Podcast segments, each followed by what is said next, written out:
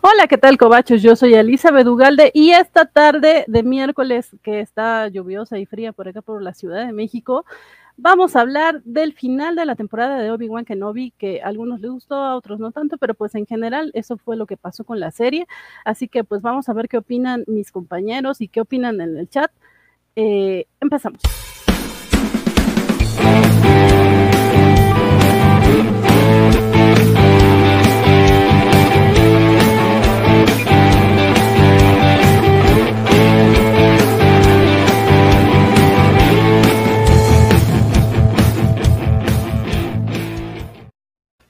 Los saludo de nueva cuenta. Muchas gracias a los que ya están conectados, a los que ya nos dejaron likes. Déjenos likes, por favor, en Twitter, en YouTube, en Twitch, en donde sea que nos estén viendo. Muchas gracias. Compartan si quieren. Eh, nos ayudaría mucho eh, que compartan el video y demás. Espero que hayan participado para, para ganar los premios que al final del programa haremos la dinámica. Y bueno, eh, si no, pues ni modo, será para la próxima, porque ya, ya se cerraron las oportunidades y creo que sí alcanzamos el Vader. Pero bueno, voy a saludar a mis compañeros que ya están acá eh, ansiosos de platicar el episodio. Bienvenido desde la Ciudad de México.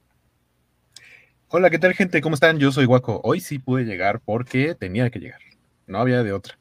Que me corra, no, no es cierto, no, que me corra. Sí, sí, muy bien. Muchas gracias. También le damos la bienvenida desde la Ciudad de México a este otro muchachón. ¿Qué tal? A mí tampoco me corras, jefe. Juro que, está todo planchado. Yo los pendientes los entrego mañana. ¿Cómo estás, Vale? ¿Cómo estás, Guapo? Yo soy Francisco Espinosa. Muchas gracias a todos los que me están acompañando y vamos a darle durísimo, con toda la fuerza, a este final de vivo. Sí, muchas gracias a, todos los que eh, ya se conectaron, como les decía, gracias por, acompañarnos. Eh, vamos a darle la bienvenida, que por acá ya está Félix Farfans, eh, que ya nos dejó un comentario, ahorita lo leemos, a Alex Guerra, a Gallada 111 en Twitch, Javier Saurio en YouTube, Mohamed Giovanni Rendón Morales en Facebook, Carlitos Parker también en YouTube. Muchas gracias por estar acá, gracias por sus comentarios.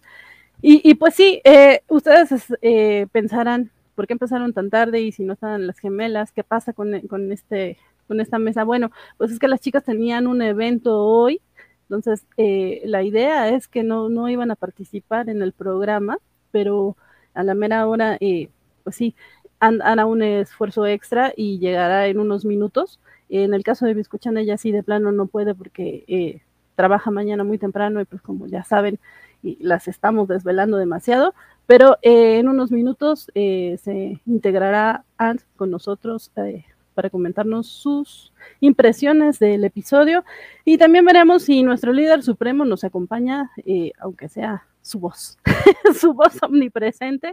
Veremos si, más adelante se integra a la charla. Pero, eh, pues si no, nosotros podemos. nosotros podemos comentar porque eh, yo al menos sí estoy muy emocionada. No sé usted, chicos, ¿qué, qué, qué les pareció el episodio?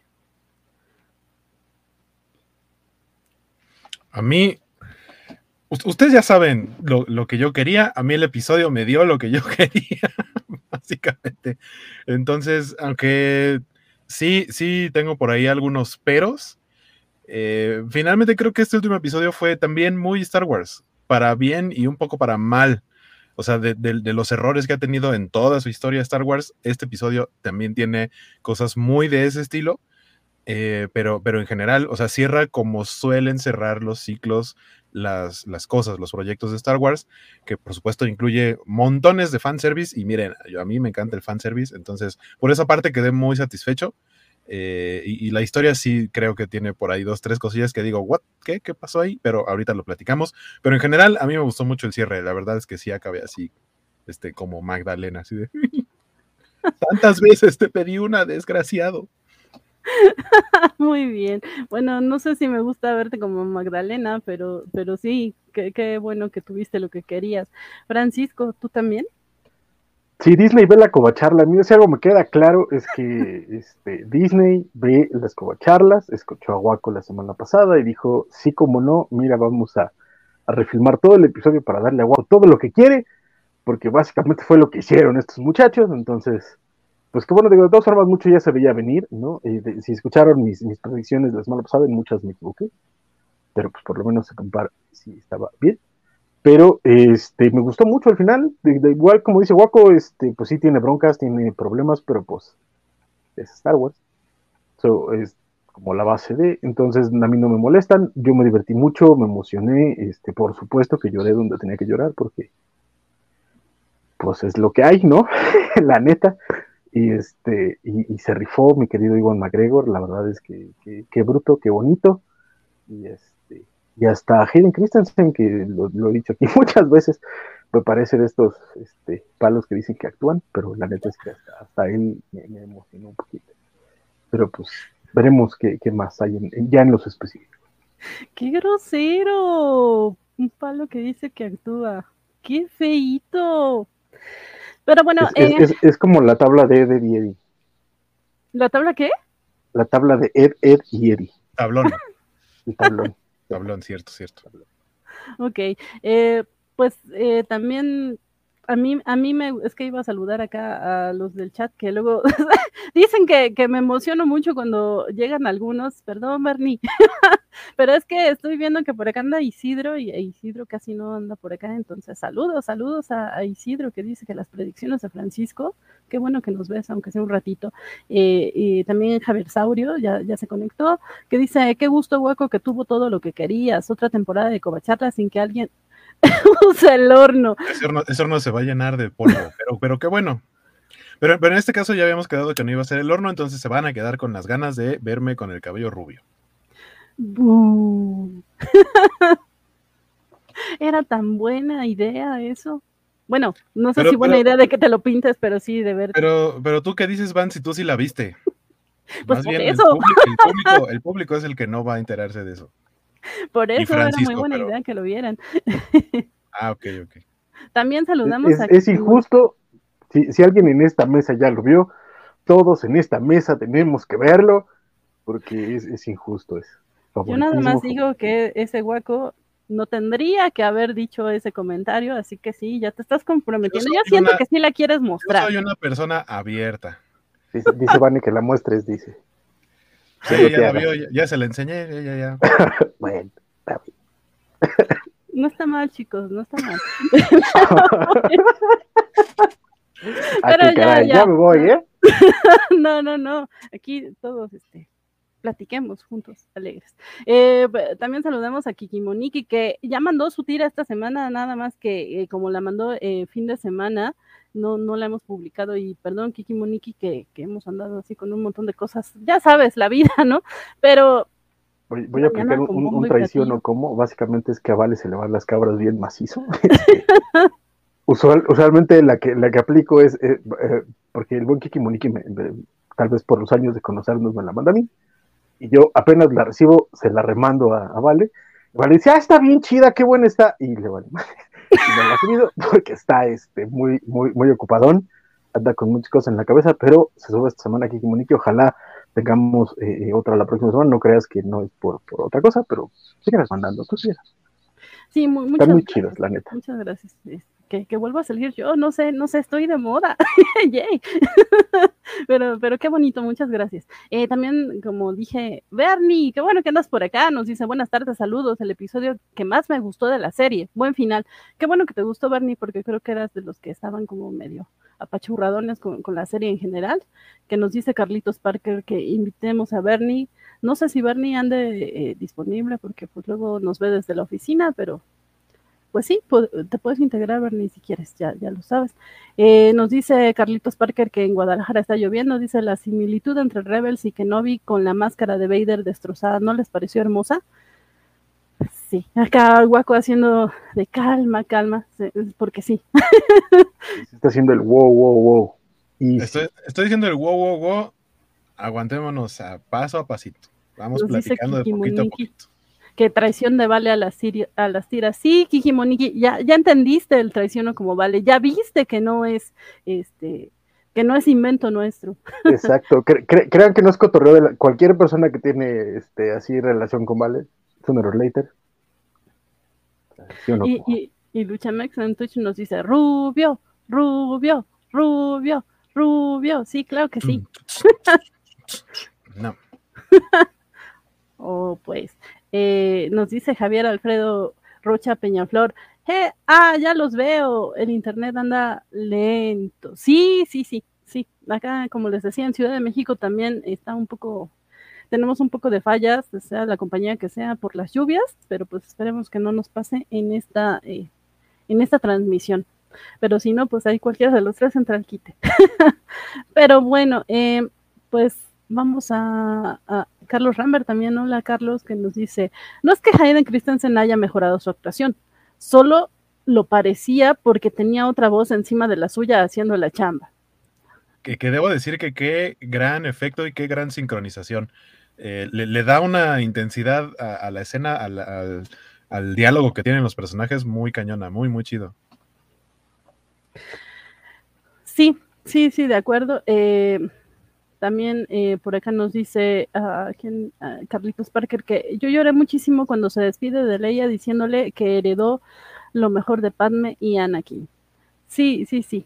Eh, nos dice eh, Isidro que, que, síganlo en su canal de YouTube que es Planeta Viroch, que, que él junto con, con, sus pequeños habla de, varias series desde la perspectiva eh, de un papá y de, los niños. Sí, creo que es, es una bonita forma de abordar las cuestiones. Él nos dice, a mí me gustó mucho, mi papá que no es nada de Star Wars, le gustó. Qué bonito, qué bonito. Creo que finalmente esa es una de, las cosas que valen la pena de estas series, ¿no? Que se sigan pudiendo ver en familia y que pues las compartamos. Y aunque no nos guste, que podamos debatir y demás. De Gallada 111 me gustó el capítulo, nos dio lo que nos tenía que dar. Cheche Palomo, ese final tocó todas las notas correctas, hombre. Me alegro de que no hayan arruinado esta serie. De acuerdo. Eh, Alejandro Guerra, saludos mis cobachos, listos para hablar de este, de que este episodio nos dio todo hasta cosas que no queríamos ni necesitábamos. Muy divertido y ojalá tengamos pronto serie de Leia chiquita. Wow, eso sí, la verdad es que no creo que venga, pero creo que es la única posibilidad que no se me había ocurrido y que no me molestaría. Félix, que, que, fue el primer comentario, lo dejo hasta el último, pero los últimos serán los primeros, Félix, perdón, pero es que iba de abajo hacia arriba. Muy buena tarde para Vizcochanan, Elizabeth, don Francisco y Huaco, impaciente por escucharlos y verlos y comentar este episodio. A ver qué me gano ahora en los regalitos. Dame suerte, Guaco. Eh, justo eh, hablando de eso, Félix, que preguntaba en los comentarios del de la otra charla que si había cláusula Félix, sí, sí hay cláusula Félix, lo que significa que básicamente eh, Félix no podrá participar dos veces, sino que solamente contará una de, de sus participaciones, porque eh, él ya ganó ah, este, en menos de seis meses algo de lo que dimos acá en la covacha. Lo mismo aplicaría para David Mesa. Eh, ay, Parker, algo Parker. Ahorita les digo, perdón. Pero, eh, es que no estoy segura de que sea el mismo Carlitos ah, Parker. bueno, sí. podría haber más de un Parker entendiendo la hermandad que existe entre los ñoños. Pero, eh, pues sí. Eh, ya, ya vamos revisando, Félix, si es que. creo, que también al tío Coy le toca, ¿no? Porque ganó uno de, de Conan. Sí, sí, sí. Le tocaría si es que participó en esta, pero creo que no participó. Sí, creo que ni participó. Eh, y bueno, también saludamos a Santo García Martínez. Lo mejor de la serie es que ya terminó y terminó decente. Eh, y también saludamos a Axel Alonso que nos dice, pues ya todo lo de Star Wars divide a los fans, pero qué bueno que los recién llegados la disfrutaron. Mi pareja la vio conmigo y sin haber visto las precuelas la entendió y disfrutó mucho. a mí los contenidos de Star Wars me dividen en dos opiniones, lo que me gustó y lo que me gustó más y ya. Porque sí hay que disfrutar las cosas. Eh, sí creo que eh, es importante esto que dice Axel, que, que, que, al menos las nuevas generaciones, que en su mayoría es para quienes van dirigidas estas cosas, estos productos, o bueno, los cambios en, los productos de Star Wars, eh, pues sí los están aceptando bien. Como, como, dicen, bueno, tiene que ver con que no conocen las, la, la trilogía original, las precuelas y demás, pero pues el punto es que es gente nueva que se va integrando a la saga, ¿no? Tiene que ver para bien. Sí. A mí también, también, y fíjate que al final, del día creo que es parte de, la idea de, Star Wars. En, este, en, esta semana, este, Valentín García, dentro de sus múltiples este, debates que tuvo esta semana es que, eh, ah, bueno, dice Bernie que nadie que haya ganado en los últimos seis meses es elegible para las promociones, a menos que se diga lo contrario. Recuerden que la idea es maximizar oportunidades para todos. Eso dice Bernie. Y está bien. Pero, este, una, una vez más, este, digo que eh, eh, Valentín puso eh, algo de que Star Wars es para niños, y ahí un cuate se le puso muy loco decirle que es para niños, pero su público ya creció y pues, pues, no sé qué, y que queríamos que queríamos que creciera con nosotros y no sé qué, y cosas de ese estilo.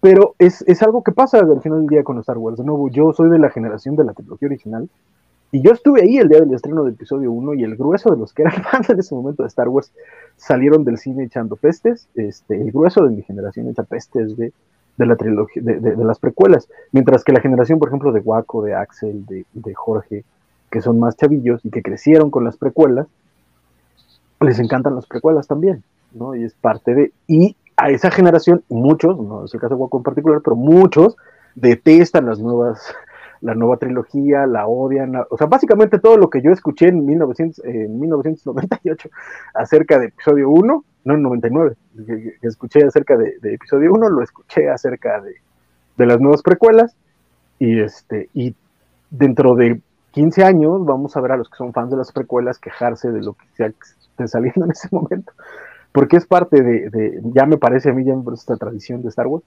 entonces, este, es lo que pasa con los Jedi, se, quedan atascados en el pasado y por eso no, pueden evolucionar. Eh, sí, la verdad es que, como dices, no sé si sea tradición Star Wars, pero, sí, eh, cuando las precuelas muchísima gente las odió, pero así muchísima, y resulta que ahorita es esa gente que está amando eh, muchos de los nuevos productos. esa gente y la que creció también con Rebels y Wars, ¿no? saludamos a Pablo Ponce que nos está viendo en vivo. Qué bueno, Pablo, me da mucho gusto. Saludos. Eh, que nos dice, que nos dice, no puedo estar aquí, no estar ahora aquí, no puedo estar ahora aquí, al rato los veo, pero vino a decir que ahora cualquier tipo mojado es más letal que un sable de luz. Muy bien. No nada eh, más ahora, eso tiene muchos años. Pero, pero ahorita vamos a lo que para mí es una teoría, que no debería ser una teoría, sino algo mucho más explícito en este tipo de series, pero insisto, es Star Wars. Pero, perdón, pero es que pasa lo mismo con los blasters, depende de a quién le den, qué tan mortal son. O sea, ¿sabes? De nuevo, lo dije la semana pasada con los Stormtroopers, pero también puede aplicar con los Clone Troopers. O sea, si les das un blasterazo a, un Clone Trooper con la armadura completa, lo matas. Si le das un blasterazo a un protagonista mira, le duele. Roger nos dice que él conoció a Star Wars en el episodio 7. Y em, por acá también me faltaba saludar a Crónicas Chaos News, que nos dice hola y qué bueno que, que, te unes por acá. Muchas gracias, que creo que tampoco nos habías dejado comentarios. Qué bueno, bienvenido o bienvenida, bienvenide. todos son bienvenidos. Eh, pero sí, ya ya eh, estaba dando tiempo para ver si una vez llega la señorita Melón, pero no, creo que todavía tardará un poco más, así que... Oye, eh, perdón, no, más porque es que no, sé, no sé si soy yo que de pronto me pongo sensible, pero Carlitos Parker nos pide disculpas porque empezó con Ah, sí, claro, claro, qué bueno que... Y que, y que apenas está agarrando la onda de, de las covacharlas. No te preocupes, Carlitos Parker, es, muy normal.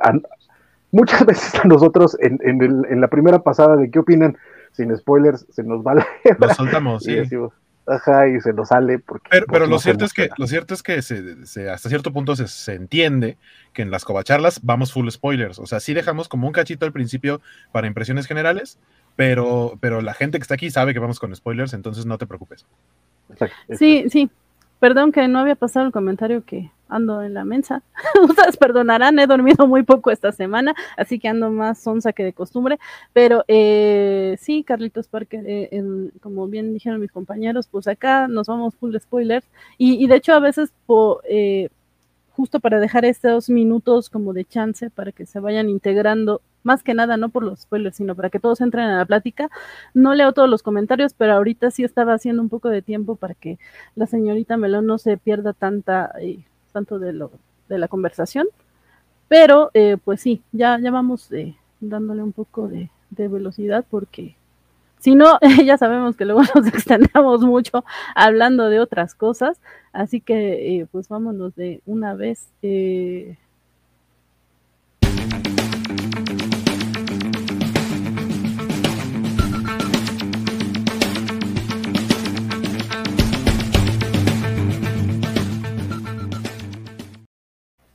a la Guaco Reseña, pero antes saludamos a Joe Balachi desde Facebook. Hola Joe, qué bueno que andas por acá. Eh, pues sí, Guaco. Vámonos eh, rápido con, la reseña. Insisto, este, este, capítulo también, como ya tenía que ser un cierre, siento que todo pasa bastante lineal y de cierta manera rápido. Es un episodio de 50 minutos. Si le quitamos los créditos, pues todavía es bastantito menos, porque aparte duran un buen. Eh, por ahí había gente, si, he leído comentarios de, ah, yo esperaba que fuera un capítulo como de hora y media y demás. No lo necesitaba, creo que lo contaron en general bastante bien y tampoco había mucho hacia dónde ir. Entonces, bueno, empezamos con a lo que yo llamo la proto-rebelión o los insurgentes o como quieran llamarle, siendo perseguidos justo en la parte en la que nos quedamos en el episodio anterior, siendo perseguidos por el destructor estelar en donde está Darth Vader con el Gran Inquisidor. Y parece que nada más están jugando con ellos como si como al gato y al ratón, ¿no? Les dan disparos. Podemos ver muy bien que tiene, ya van a estar bailando al gato y al ratón. Jugabas con mi amor. Bueno, este, eh, se ve que les mandan disparos, pero eh, lo que no le funciona a la nave, porque por ahí hay una queja de cómo un destructor estelar no pudo deshacerse de una nave chiquita, bueno, se ve que la nave pequeña en la que, en la que están escapando tiene todavía muy funcionales sus escudos. Sabemos que los escudos duran cierto tiempo o cierta cantidad de disparos y cuando se acaban, pues ahí sí ya valió. Pero eh, los van esquivando y los que le pegan todavía traen el escudo. Lo que no sirve es el hiperpropulsor, que es lo que les permite viajar a la velocidad luz y eh, poder escapar y llegar a otra parte de la galaxia. Eh, vemos que Obi-Wan dice, oigan, Vader lo que quiere es a mí, no los quiere a ustedes, porque hay que recordar que en este tiempo tal cual la rebelión no existe, o sea, no es un el imperio contra los rebeldes porque todavía no, eh, eh, no existe como tal la rebelión. Entonces a Vader y a, los imperiales no les importa eh, el grupo de gente, sino que tal cual a Vader lo que le importa es que ahí va Obi-Wan. Y Obi dice, Vader me quiere a mí, voy a tomar esta nave pequeña que está en este transbordador para para distraerlo y que me siga a mí, que ustedes puedan escapar. Leia le dice, no, ¿cómo crees? O sea, Leia eh, eh, abierta y evidentemente está muy ya muy encariñada con, con él. Eh, por ahí veo, yo no, entendí muy bien, no sé si pestañé o algo, pero ¿por qué Obi-Wan se lleva a Lola? Pero bueno. y Obi-Wan se va con, Lola, el droide de, de Leia. Este, se va en esta navecita y justo vemos cómo se separa de la nave y el gran inquisidor dice, ah, es que de una vez hay que seguir a la nave para aplastar a estos este, bichitos insurgentes. Y Vader dice, no, en aquella nave va eh, Obi-Wan, que es lo que me importa a mí, y aquí se hace lo que yo digo, porque muy Darth Vader, pero todavía sigue siendo berrinchudo como fue en su época de Anakin Skywalker, y es lo que le importaba, ¿no? Entonces dice, vamos para seguir allá, y ya cuando están cerca de una de las lunas de Yavin, porque siguen estando en la órbita, eh, dice, lo voy a enfrentar yo solo, eh, y, aterriza Obi-Wan y después eh, Vader va en una nave de estas, en un transbordador clase Lambda para imperiales de alto rango. Eh, llegan a la luna y ahí es donde van a tener su duelo. Pero mientras en Tatooine vemos que aparece este Riva, que, justo por ahí alguien mencionaba en el comentario también, para mí ese es el momento en el que yo dije, ¿qué rayos está sucediendo? Porque Riva está ya mágicamente en Tatooine? No que no haya podido llegar rápido, sino que me hubiera gustado ver por lo menos una escena en su nave en la que llega Tatooine. Aparte, la vemos que está muy mal herida. Sabemos que le encajaron un lightsaber en la panza. Al rato les platico mi teoría de, por qué sobrevivió o cómo es que todavía tiene chance de continuar ahí dando problemas. Pero bueno, mi problema principal es ese que, de pronto aparece en Tatooine, así de ya estoy aquí. Ando buscando a un granjero este, llamado Owen. Eh, la persona, eh, una de las personas que escucha eso, alcanza a ir a darle el pitazo a, Owen y decirle, oye, te está buscando esta morra, y le da tiempo a Owen y a Beru para, este, primero piensan tal vez en huir, pero dicen, no, vamos a estar este, huyendo para, para siempre, hay que, no, no pienso perder mi casa, dice Beru, y, y lo que hace es, vamos a sacar las armas y nos tenemos que atrincherar y cuando venga, pues la recibimos como la tengamos que recibir y tenemos que proteger a Luke. Ellos dos se quedan ahí y a Luke lo mandan a que, a que huya, o sea, como que se vaya como a, los cerros o a las cavernas, a las cuevas, demás. según yo, donde termina yéndose es en donde se corría la carrera de Pods que vimos en el episodio 1, es una de esas partes. Eh, lo que le dice el tío Owen a Luke es que al parecer hay como que regresaron una banda, regresó una banda de, moradores de las arenas y que probablemente los van a atacar, entonces que ellos se van a esperar para enfrentarlos y que, Luke se vaya a esconder. Entonces Luke no tiene por qué enterarse de nada hasta el momento. Eh, vemos que Riva llega a la granja de, los tíos y la ventaja, o digamos, el, nivel, eh, la manera en la que se nivela la pelea, es justamente que Riva está eh, malherida. Entonces, los tíos con sus blasters, casi casi con el trapeador y lo que tengan, logran darle una muy buena pelea a Riva.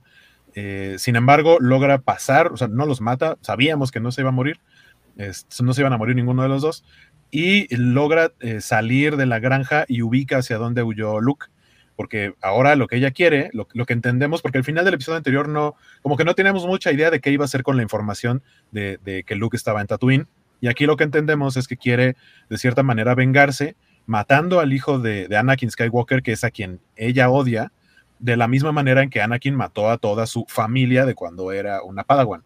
Entonces dice, pues ya, o sea, ya lo perdí todo, lo que voy a hacer de menos es vengarme. Trata de ir por Luke. Eh, termina buscándolo ahí en estos lugares como con piedras y demás, eh, alcanza a ver movimiento y como con un movimiento de la fuerza lo empuja, Luke se cae y eh, queda inconsciente, esto es como parte importante porque Luke no se tiene que enterar de cosas. Entonces Luke queda inconsciente, Riva está en esta posición de ya lo tengo aquí, prende su sable y dice pues ya lo voy a matar, pero vienen a ella eh, regresiones, no imágenes de cuando Anakin eh, la atacó a ella, cuando era Padawan, de cómo mató a todos los demás niños y demás, y como que se frena, o sea, le llega mucho dolor, pero al mismo tiempo no se atreve a hacerlo.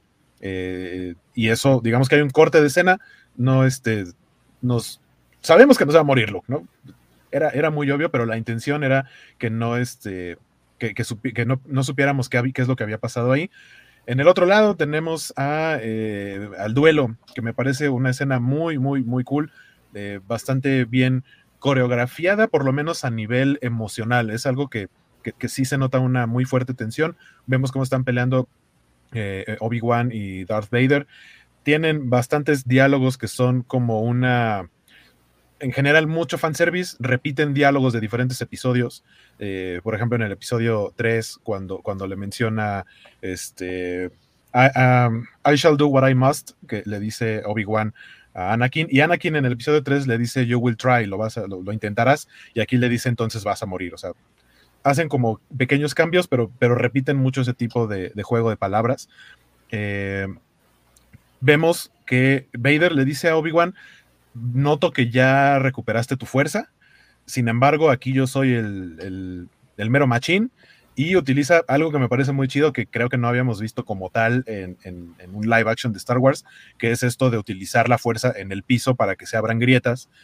Y curiosamente, eh, eh, se abre un boquete y vemos a Vader en la parte, en la parte alta, en el high ground, como lo hizo Obi-Wan en el episodio 3. Sí pensé que le iba a hacer como una burla de ahora quién tiene el, el terreno alto, pero no lo hizo. Creo que no estuvo mal, pero se da a entender. Y, en ese momento, pues, conociendo esa, esa frase, pues uno entiende que, que, Darth Vader ya está como por ganar y hace eso, ¿no? Aplasta, aplasta, entre comillas, a Obi-Wan con, un montón de rocas, anda, como Hulk aplasta, con un montón de rocas y pues pareciera, ¿no? Que, que, ya se murió, sabemos que no se iba a morir. El punto aquí es que eh, en el orgullo y, lo, el cómo se comporta todavía como chamaquito Anakin Skywalker o Darth Vader, él da por hecho que ya derrotó a, Obi-Wan, como diciendo, ah, no me duraste ni para el arranque. Y en ese momento vemos a, Obi-Wan que está, sí, en el, en el, hueco, pero sosteniendo con la fuerza todas esas rocas que le, que le, aventó Vader. Y primero empieza a tener momentos como de regresión de todo lo que vivió con Anakin, momentos de dolor, pero después empieza a tener imágenes de los niños, tanto de Luke como de Leia, y de cómo no puede, eh, dejar, no, no puede dejarse vencer, para, tiene que salir de ahí para ir a salvarlos y, que puedan representar la esperanza, que a fin de cuentas es, creo yo, como la base de Star Wars, el concepto de la esperanza. Obi-Wan recupera su esperanza y en ese momento recupera toda la fuerza y todo el poder que alguna vez llegó a tener en su pico más alto, logra escapar de ahí y le empieza a poner una arrastrada a Darth Vader eh, muy estratégico. Esto que vemos ahorita en la imagen que, puso eh, Van, básicamente levanta cualquier cantidad de rocas y se las empieza a aventar. Y, o sea, Vader estaba muy confiado en, qué es lo que, en, que él iba a ganar sin mayor problema. Y aquí Obi-Wan le dice, mi chavo, sigues chavo. Y, utiliza este poder de, lo de las rocas, y golpes con el lightsaber, ya no nada más era el duelo de sables, sino que se fue directamente a algo muy puntual, que es lastimarle la parte del panel de control de su respirador, lo deja lastimado, entonces no puede ya moverse ni respirar bien, y aparte le termina partiendo el, el casco que es algo que mencionaban hace rato, que es este, este, este tipo de duelo en el que Vader termina muy lastimado y con el casco partido en el que podemos ver parte de la cara de lo que alguna vez fue Anakin Skywalker eh, expuesto y obviamente muy este, ya debilitado y hasta, y hasta como, a lo mejor no temblando, pero sí ya enojado porque se siente que ya dejó pasar el momento en el que podía ganar y ahorita es como de, ay, ya me remontaron el marcador y estamos en tiempo de compensación. y, pues básicamente, eh, sí, Obi-Wan le termina de... Eh, vienen, viene una serie de frases muy importantes que digamos que son como lo que termina de embonar para la gente que dice, es que el canon y que y que en el episodio 4, cuando se ve en Obi-Wan, este, Vader le dice a Obi-Wan, la última vez que nos vimos yo era todavía el alumno y tú eras el maestro. Y aquí se lo deja muy claro porque le dice a Anakin. Y Vader le contesta, eh, no, soy un, no, soy, no soy una falla tuya. Yo, Darth Vader, fui quien mató a Anakin Skywalker y Obi-Wan dice, entonces mi amigo realmente está muerto. A partir de ahí le deja de decir Anakin, es cuando le dice Darth, que es como le dice en el episodio 4, y engancha perfectamente con lo que le dice Obi-Wan a Luke en el episodio 4 de ah, eh, un, un, este, un padawan mío este, traicionó a tu padre y lo mató. Eso es lo que termina diciéndole finalmente el mismo Darth Vader a Obi-Wan. Eh, y pues Obi-Wan dice, ya, te derroté, ya te dejé humillado prácticamente y decide irse, o sea, no lo mata, no lo remata, porque lo que él quería era ver si todavía existía algo de humanidad, algo de Anakin Skywalker ahí. El mismo Vader le dice, no, esto ya es puro Vader, pura máquina, puro odio. Y, Obi-Wan dice, bueno, pues ahí te dejo todo maltrecho, ahí nos vemos, no te vuelvo a ver nunca jamás. Obi-Wan se va. Eh, obviamente, mientras él distrajo a Vader, los proto-rebeldes logran reparar su nave y damos por hecho, porque lo vemos después, que terminan entregando a Leia a, sus padres adoptivos en el planeta de Alderaan. Eh, vemos que Obi-Wan cuando, cuando toma su nave eh, y ya está en el espacio porque dice, bueno, ahora tengo que ir a, otro lado, él siente como Luke está en peligro, entonces se dirige a Tatooine y justamente cuando llega al, planeta y aterriza, ve a los tíos que están buscando a Luke, no lo encuentran y a lo lejos vemos una silueta de un adulto cargando el cuerpo de un niño. Si no supiéramos que Luke existe en el resto de las películas, podríamos haber pensado, no, mamá mató a Luke, pero no se murió Luke. Eh, básicamente lo lleva inconsciente, se lo lleva a sus tíos como detengan, ahí está su chamaco, este, vayan a ponerle una cobijita y darle este, leche de banta caliente. Eh, caliente la leche, no el banta. Este, entonces, eh, vemos que Obi-Wan tiene un diálogo con, con Riva y le dice, le, declara, ¿no? Es que le dice, no lo pude matar y se siente débil y dice, es que terminé siendo lo que, lo que él era y Obi-Wan le dice todo lo contrario, rechazaste el lado oscuro, no, este, no, terminaste siendo lo que él era, ahora eres libre y tienes la, capacidad de decidir lo que tú quieras hacer con tu vida de aquí en adelante. Eh, es el periodo de redención de Riva, de cierta manera, el no haber matado a Luke. Y eh, pues finalmente ella se va, los tíos se quedan con, con Luke. Vemos que Obi-Wan viaja a Alderaan para una despedida, porque ahí tiene que devolverle el droide a Lola, a, Leia. Eh, ah, por cierto, Leia se queda con un este, con el cinturón, la funda de la pistola de Tala, eh, que la recupera, se supone Roken al, final, antes de, antes de que escaparan de Yavim. Y Leia lo adopta como de, bueno, no trae una pistola, pero lo voy a usar porque, pues, me, me late, ¿no? Este, como que sí le gustó. Siento yo que trataron de poner el personaje de Tala como una especie de imagen de lo que a Leia le gustaría ser de grande y funciona, ¿no? Sí, sí, sí termina siendo algo muy similar Leia ya de, adulta, más allá de que ya trae toda esta forma de ser. Eh, entonces vemos que se despide de Obi-Wan y aquí una vez más viene un diálogo que termina enganchando muy bien en la línea de, de, los siguientes episodios, que es el diálogo en el que le dice, Primero le dice Leia eh, que si lo va a volver a ver, que aparte lo dice en el, exactamente el mismo tono en el que Anakin Skywalker de niño le dice a su mamá en el episodio 1, cuando se despide de ella, le dice la mismita frase. Y Obi-Wan lo que le contesta a Leia es, claro que nos podemos volver a ver, solo que sea una emergencia, que quieras buscar a un hombre viejo, este, pero tenemos que mantenerlo en secreto porque nos podríamos exponer tú y yo. Entonces, si alguna vez me necesitas, claro que me puedes buscar, pero que no, o sea, como que no se note que nos conocemos, que no, que no, que no se note que somos amigos o algo, este, a que somos cercanos. Entonces, sí, claro, en algún momento nos podremos volver a ver y, insisto, eso hace que, funcione, por lo menos en el tono, porque nunca es algo muy explícito en el diálogo que tiene Leia cuando graba el mensaje para Ben Kenobi, para Obi-Wan Kenobi, que le termina dando a R2D2 en el episodio 4.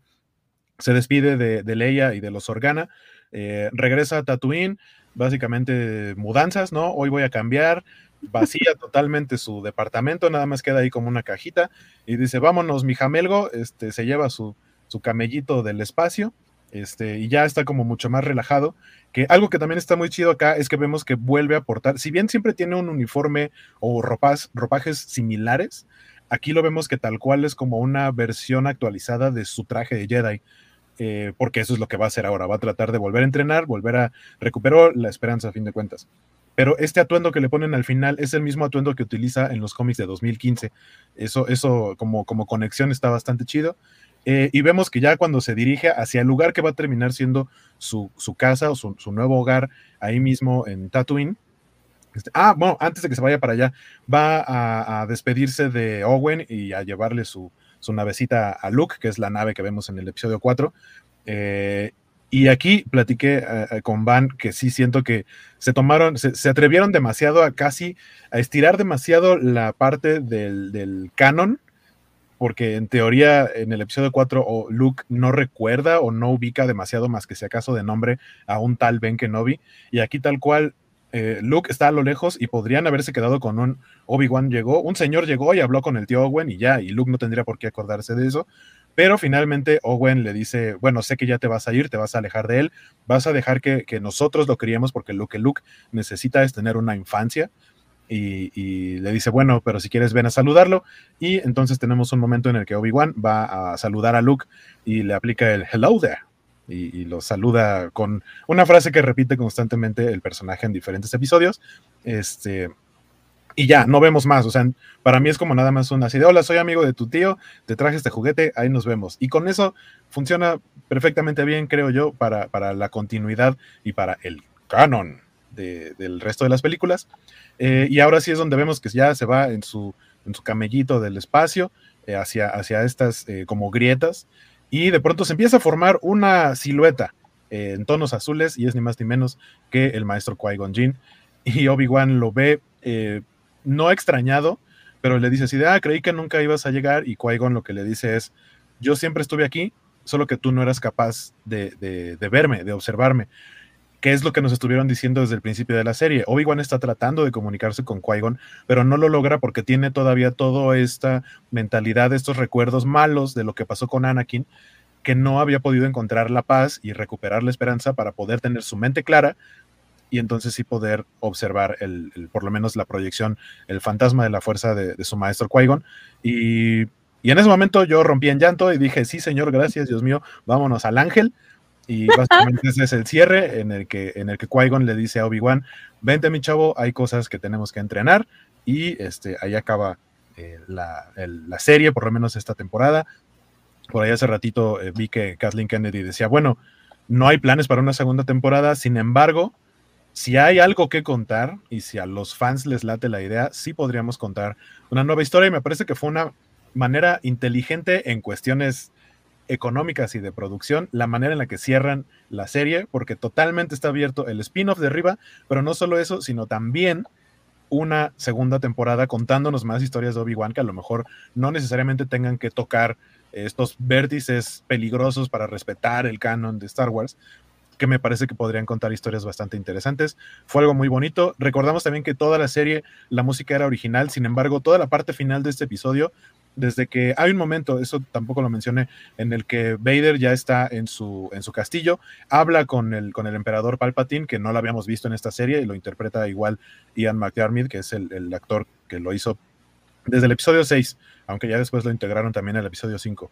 em, en donde le dice, o sea, a mí se me hace que tus pensamientos todavía andan volando por allá con Obi-Wan y demás, y Vader le dice, no, yo ya, ya, este, ya lo olvidé, eso quedó en el pasado, y a partir de aquí todo para adelante. Este, y, ese es como el, cierre de esa escena, o por lo menos el cierre de Darth Vader y de lo que se va a convertir a partir de ahí. Y suena la marcha imperial. Y después en la escena en la que Obi-Wan se va a despedir de Leia, suena el tema de Leia, que también ahí yo así como de el tema de Leia. Y eh, posteriormente suena eh, Binary Sunset, que es el tema de la fuerza, el, para mí el tema principal de Star Wars porque es el que se ha mantenido en todas las trilogías eh, y me pareció muy bonito. No me dieron Duel of the Fates en, la pelea entre Obi-Wan y, Darth Vader, que hubiera estado muy chido, pero el que cerraran con estas melodías clásicas sí hace que, se vea muy bien la transición entre la serie y lo que va a venir siendo después con, la trilogía original. Eh, que, sería lo que continuaría dentro de la vida, historia de Obi-Wan. Entonces, a mí en general me gustó mucho. Esta fue la historia del último episodio. Me extendí demasiado porque estoy muy emocionado y muchas gracias. Muchas gracias, Hueco. Eh, pues sí, muy completa. Y le damos la bienvenida. La señorita Melón, que se muere de ilusión con estar con vosotros, aunque llegue tarde hoy, pero igualmente emocionada. Bien, pero bien justificado, este, porque, porque andabas este, divirtiéndote muy chido. Sí, andábamos por Madrid, por Madrid Centro, que para ser miércoles había demasiado ambientazo. Yo me he sorprendido demasiado porque estaba todo petadísimo de gente, exagerado para coger un taxi lo que hemos tardado. Pero, pero guay, hemos llegado a y salvos a casas. Qué bueno, y muchas gracias por ese esfuerzo extra por llegar acá. Ah, pero eh, ya que ya que estás por acá, dinos tus impresiones generales del episodio. A ver, a mí este capítulo me ha gustado mucho. El mejor capítulo de toda la, de toda la temporada. Y me ha gustado mucho. O sea, no tengo, no tengo, no tengo casi ninguna pega del capítulo, porque me ha, encantado.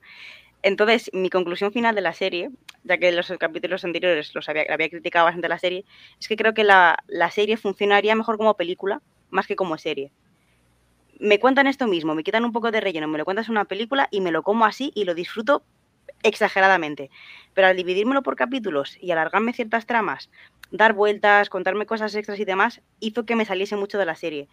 Eh, pero vamos, igualmente la sensación final de la serie es positiva, me, ha gustado bastante, pero digo, me hubiese gustado mucho más una, película de Obi-Wan. Sí, que tengo entendido que esa era la idea, ¿no? Eh, esto de Obi-Wan se venía planeando desde hace muchos años y, la idea original era hacer una pues película. entonces fíjate que yo no, yo no sabía eso, pero a mí una película tal cual como está planteada esta historia, me la pones en película y es que sí, es que verdad es que me la como, la disfruto y la reveo 3.500 veces. Pero eso, que en serie se, me ha hecho, se me ha hecho larga. Sí, sí, eh, justo, esa era la idea. También Gallada nos lo dice, que originalmente se había planeado como película, pero eh, pues no sé, eh, entre que iban dándole carpetazo a los proyectos y todo, ya cuando salió eh, Disney Plus, dijeron, ah, bueno, vamos a retomarlo. Parece que sí pega. Entonces, pues sí, decidieron eh, hacer la serie, pero creo que tienes razón, si hubiera funcionado tal vez mejor como película. por acá Luchamex ya te anda saludando, que dice, hola Melón, me saludas a Biscochan. también... Tengo su pregunta, ya no nos ha dado tiempo a grabar nada. Santo García Martínez que nos dice, amigos, me retiro porque estoy algo enfermo, si me gano premio me avisan. Por supuesto que sí, Santo, muchas gracias por vernos un rato y recupérate pronto. Em, también eh, por acá también Javier te saluda, Javier Alfredo Rocha Peñaflor, buenas noches, señorita Melón. Em, em, y Francisco, bueno, Kiki Moniki nos dice, decidieron que mejor la gente pagara más de un mes Disney Plus con una serie. Pues sí, eh, Luchamex nos dice eh, una peli de cuatro horas y luego no es culpa de la serie, es culpa del episodio 8 que afectó a Solo. Eh, pues sí, eh, yo creo que en general a la serie sí le vi bastantes peros, creo que muy poca gente no le encontró peros a la serie porque sí tiene sus fallas, pero en general podría decir que la disfruté. Y creo que eso es lo importante como, como dice Guaco, al final eh, también lloré, lloré tres veces en este episodio, así que eh, bueno, ya saben que sí soy muy chillona. Entonces... Yo, solo voy a decir que lloré una vez porque más bien duró mucho tiempo. o sea, lloró desde que empezó. cuando empecé a llorar, no terminé hasta que terminó el episodio, entonces no lo, no lo puedo contar como varias veces, sino una muy extensa. muy bien, pero, eh, pero sí, eh, en general creo que estuvo bien, pero vámonos por partes. Una de las cosas que, más hate recibió esta serie y que también más foco tuvo fue el personaje de Riva. Y, al final terminó eh, cerrando su arco de alguna manera, aunque por ahí dicen que es como el preámbulo a, su, a su serie. Eh, ¿Qué opinan, chicos? ¿Les gustó Riva? ¿Les gustó eh, lo que hizo en este episodio? ¿Y quieren serie de ella? A mí sí. Eh, algo, que platicábamos hace unos días, que, que, platicaba yo con Van, es que yo me había dado cuenta de algunas cosas en capítulos sueltos que dije, ah, mira, qué curioso. En el segundo episodio pasan cosas que se parecen a cosas del episodio 2 de Ataque de los Clones. Pero después me encontré con un video en donde decían, es que cada uno de los episodios tiene elementos que hacen referencia a cada uno de los episodios de las películas, del 1 al 6. Entonces, el último episodio que faltaba era este, el sexto. Entonces, yo sí, en automático dije, bueno, cosas importantes que creo que pueden pasar en este episodio, que sucedieron en el episodio 6, dije, de entrada a fuerza, Riva se va a redimir. No va, no va a haber de otra manera. Y, finalmente fue lo que sucedió. Me, gustó cómo fue que se dio la redención. Siento que también estuvo planeado justo para no matarla y que quedara en un, eh, potencialmente podemos hacer algo más con ella, porque creo que sí se volvió un personaje interesante. Mm, eh, lo que a mí me pone a pensar es qué contarían en un spin-off de Riva, porque tienes dos opciones. Una, contar cómo fue su transición de, Padawan, eh, que se hizo la, muerta entre los cuerpos de sus, de sus amiguitos, cómo la, torturaron y demás para, para pasarse al lado oscuro, terminar siendo una inquisidora o, sea, puedes tener por una parte eso como precuela, pero por el otro lado, como quedó viva acá y ya tiene una parte de redención, también podrías contar una historia posterior a, esta serie y que se integre a algo como similar al universo de Jedi Fallen Order.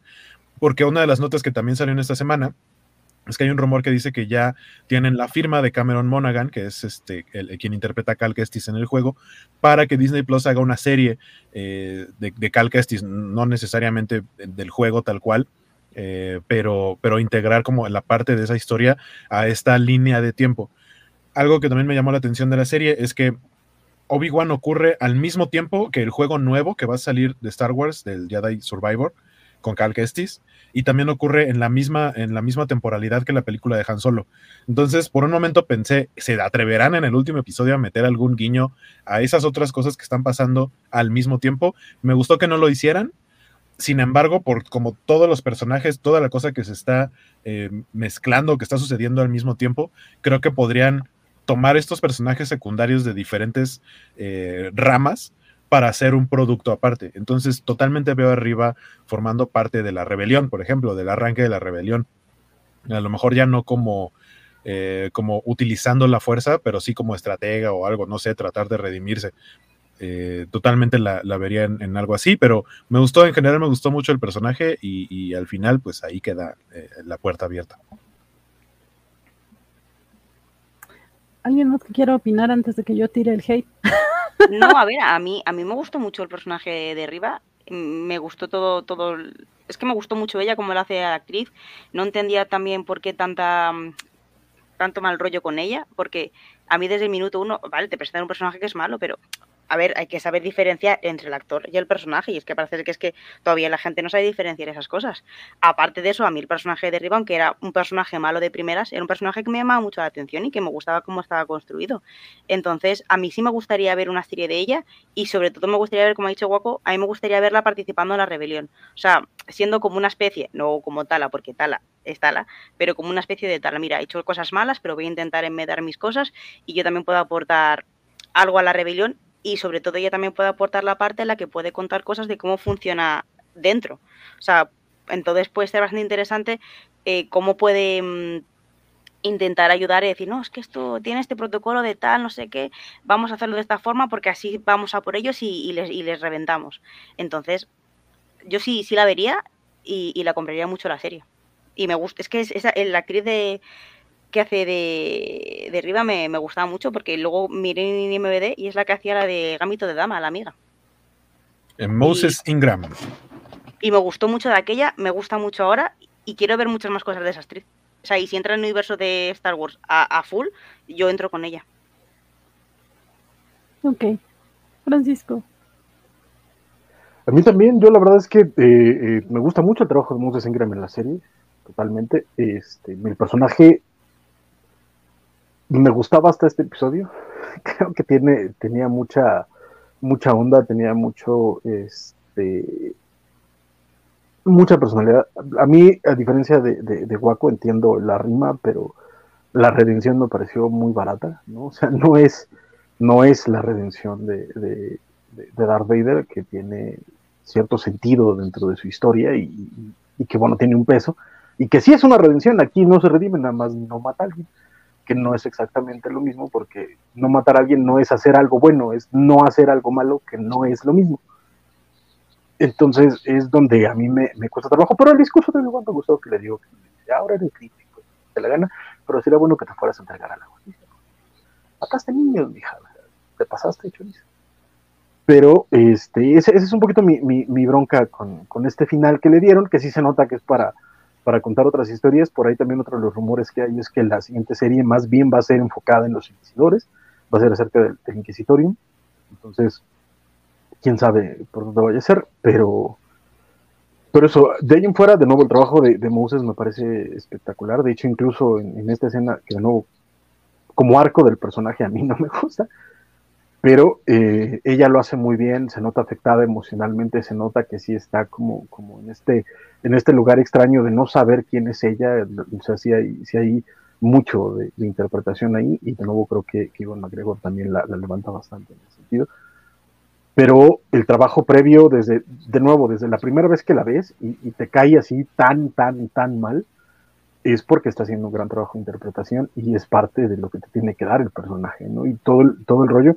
Y en el episodio anterior me gustó muchísimo, muchísimo, toda, toda esta, este, esta historia de, este, de yo estoy haciendo todo, todo, todo lo malo que he hecho, todo lo horrible que he hecho, todo lo asqueroso y moral que he hecho, es para poder matar a ese eso tiene sentido. Aquí, porque además, y es otra cosa que también iba a comentar con, sobre el agua a no, a mí no me queda claro que en realidad ella sepa que Luke es el hijo de, de Anakin. Más bien creo que sabe que es un niño al que está cuidando Obi-Wan. Y en ese sentido era la venganza que quería cobrar. No, no sé qué tanto sepa que es, que es un Skywalker.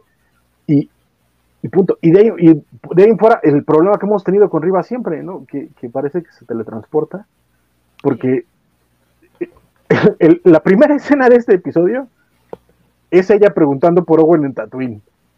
Si esa escena lo hubieran movido dos escenitas más para allá, no hubiera tenido broncas. Pero es la primera escena que vemos.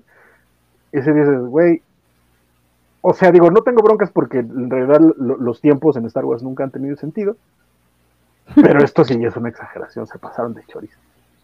Este, pero por ahí, de verdad, a mí arriba me cae muy bien ojalá la veamos más y ojalá sí haga algo que la redima y no nada más no mate gente.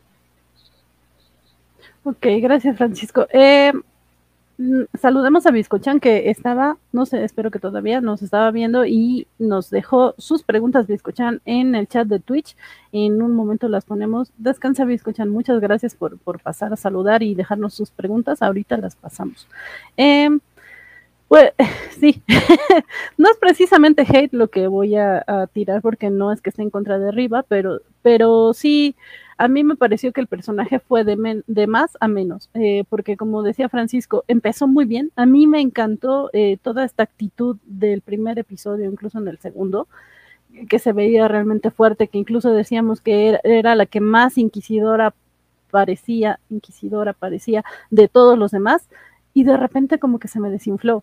Eh, le entiendes esta cuestión de su motivación y el odio y cómo la motivaba, bueno, lo mismo, cómo, cómo la empujaba a hacer las cosas y demás, pero al final sí era como que, bueno, ya, como dice Francisco, eh, hiciste un montón de cosas deplorables, eh, mataste gente, les cortaste manos, hiciste muchas cosas horribles para poder llegar a tu objetivo. Y una vez que, que no lo conseguiste, eh, también, como, mencionó Francisco, no queda claro de que si ella sabe que hay algún tipo de, lazo que, una a Vader con, los niños, eh, pero si no, pues es nada más de, pues vamos a matar niños, vamos a matar niños que son importantes. No sé por qué, pero son importantes. Entonces, eh, sí, finalmente no lo mata y dice, no, yo no soy igual que él, bla, bla, bla, sí, sí. Pero no, e, eso para nada me gustó porque creo que desdibujaron al personaje muy feo. Y eh, yo tampoco, así como eh, hay quien decía, como Gallada 111 que dice que nos gustaría eh, verlo, verla como parte de la rebelión al principio, a mí, a mí tampoco tampoco me gustaría verla como parte de la rebelión al principio. De, repente creo que eh, tengo a la rebelión tal vez como muy, como mi parte favorita de Star Wars y, y sí, como bien decían, eh, puede ser una especie de tala por, la redención y demás, pero no estoy segura que, ya tengamos arriba en, ese, en ese punto. De repente no, no, no me la imagino luchando contra todos ellos. O sea, siento que se quedó más como de estoy frustrada, tengo que sanar mis heridas, no sé qué hacer conmigo, pero de eso a ahora luchar por los demás, no, no me suena como que tan lógico. Y me gustaría en todo caso una precuela, pero una historia más adelante no. Y en las precuelas también, como mencionaba en el chat, eh, me gustaría que contaran la historia de los demás inquisidores, pero, pero no solo de arriba. Eh, Dice Vale García que. Y que consigan a Sara Michelle Geller. ¿Cómo? Que consigan a Sara Michelle Geller para la quinta hermana. Ah, sí, sí, estaría bonito. Que, que, que eso lo. que le robé sus palabras, perdón, Vale. Pero. A veces, a veces, muy de vez en cuando pensamos parecido. eh, eh, nos dice Vale García, por cierto, también. Saludos, Vale, qué bueno que andas por acá, líder supremo. Obi-Wan también se teletransporta bien, mamón, al final. Llega antes que Owen y Benu, que ya estaba en Tatooine. Sí, justo, justo es esta cuestión de los tiempos eh, que dice. ¿A dónde? A, a. Pues a ver a Luke. Pero ellos ya están ahí buscándolo. O sea, ellos están gritando y él llega donde están ellos. Bueno, pero llega antes que Owen y Beru, que ya estaban en Tatooine. O sea. Pero, pero ¿cómo llegó antes y llega con ellos? Se llega a Tatooine, pues, pero antes, Pero aparca más lejos. No, nadie. Bueno, a, a lo No, sí, mejor. pero lo- es el lo- Hyperdrive. El Hyperdrive. Pero- pero el de punto nuevo, es los que- tiempos que- en Star Wars nunca han tenido sentido, de verdad se los juro. Es lo que dice De verdad, de verdad. Francisco, que no tienen sentido, pero sí, creo que ahora sí aprovecharon de más esa, esa máxima. sí, la explotaron muchísimo, porque sí, de repente Obi-Wan está lejísimo, ya, ¿qué crees? Que ya llegué y ya estoy aquí al tiro. Y otra cosa que, que me quejaba con Waco ayer y que él, a él parecía no, que no le, que no lo tomaba tan en serio o tan en cuenta, que mi queja era así como vacía. Pero a ver qué, qué opinan ustedes. Que eh, Bail Organa nada más sirvió como para dar el pitazo arriba y ya no lo vemos jamás. O sea, para mí no tiene sentido que Bail no haya llegado antes a Tatooine a ayudar a Luke. Eh, eh, sí es así Coincido. como- Coincido. Ten- Es que tendrías que haber visto a rápida. Organa. ¿Cómo? No, pero aún así, o sea, sí tendrías que haber visto a Bail Organa, al menos intentando llegar a Tatooine. Sí. Porque eso, de- es que de nuevo, e- ese sí, un- es un hilito que, que- que queda colgando, que de nuevo no, es, no estorba para la trama, pero queda colgando y se siente extraño al final. Este, nada más, rápidamente, de- Axel por ahí decía que Sarah Michelle Gellar como inquisidora estaría bien, al fin que el esposo es Kanan, pero es que ella es la quinta inquisidora. Ajá, ella es la quinta inquisidora. Este, gracias a que su esposo es Kanan, a ella la castean como. No, o sea, pues, pues, fue, fue como esa relación de, ah, pues dile a Sara que venga y que. Pues ya que están nosotros". ahí en la misma casa, Ajá, háblale. exacto, échenle, que- Sí. que se venga a chambear. Le dijo, sí, a huevo. Y ella es la quinta hermana de la segunda temporada de Rebels. ¿Es la quinta? Sí, porque el otro, el otro que sale es el, es la- es el, es el séptimo hermano, ¿no? Son la, la quinta y el séptimo, según yo. Pero bueno, la, la, la inquisidora mujer en la segunda temporada de Rebels es Sara Michelle.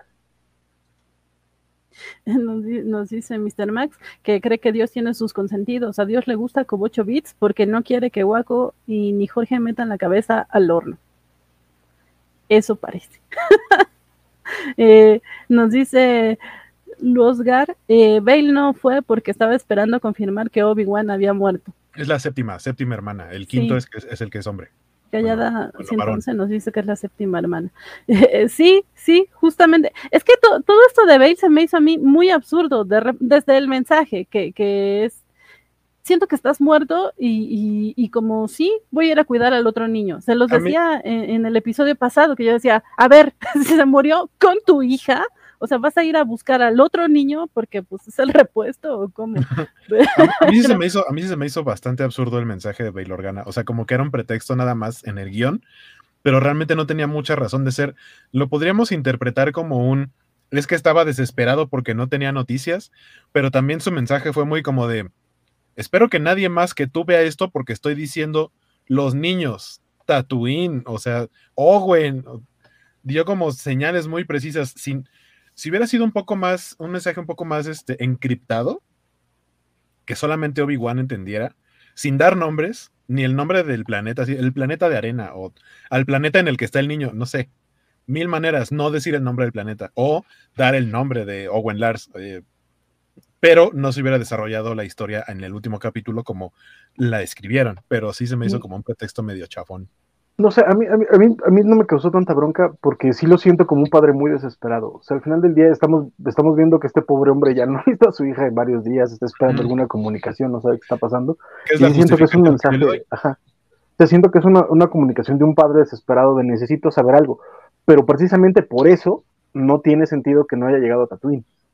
Porque ese es un mensaje de alguien que ya está a punto de salir corriendo a ver qué diablos está pasando, a buscar algún tipo de información. Pero se queda igual en su casita. Entonces ya no, ya no, es, es, es, donde se rompe ese, ese, ese ¿Qué tal que ya iba de salida y llega la nave a decirle, miren, ya tenemos su hija? Ah, muchas gracias, ya no nos vamos.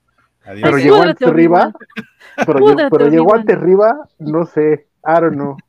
Claro, pero es que también un padre desesperado, si tú estás así, que estás, tu hija ha desaparecido, le llamas Obi-Wan, Obi-Wan te están mandando mensajes, no sé, mi madre, creo que antes de mandar el mensaje ya habría mandado a otra persona a buscarme o se hubiese presentado ya allí para decirme, Obi-Wan, es... yo estoy coincidiendo mucho, esa, esa parte es como, es que esto, esos fallitos, yo creo que los ponen pues para alargar la serie. Entonces, si lo hubieses hecho eso es lo que creo que hace que la serie no, no, funcione del todo, o para mí que no funcionase del todo, porque te meten cosas como, ok.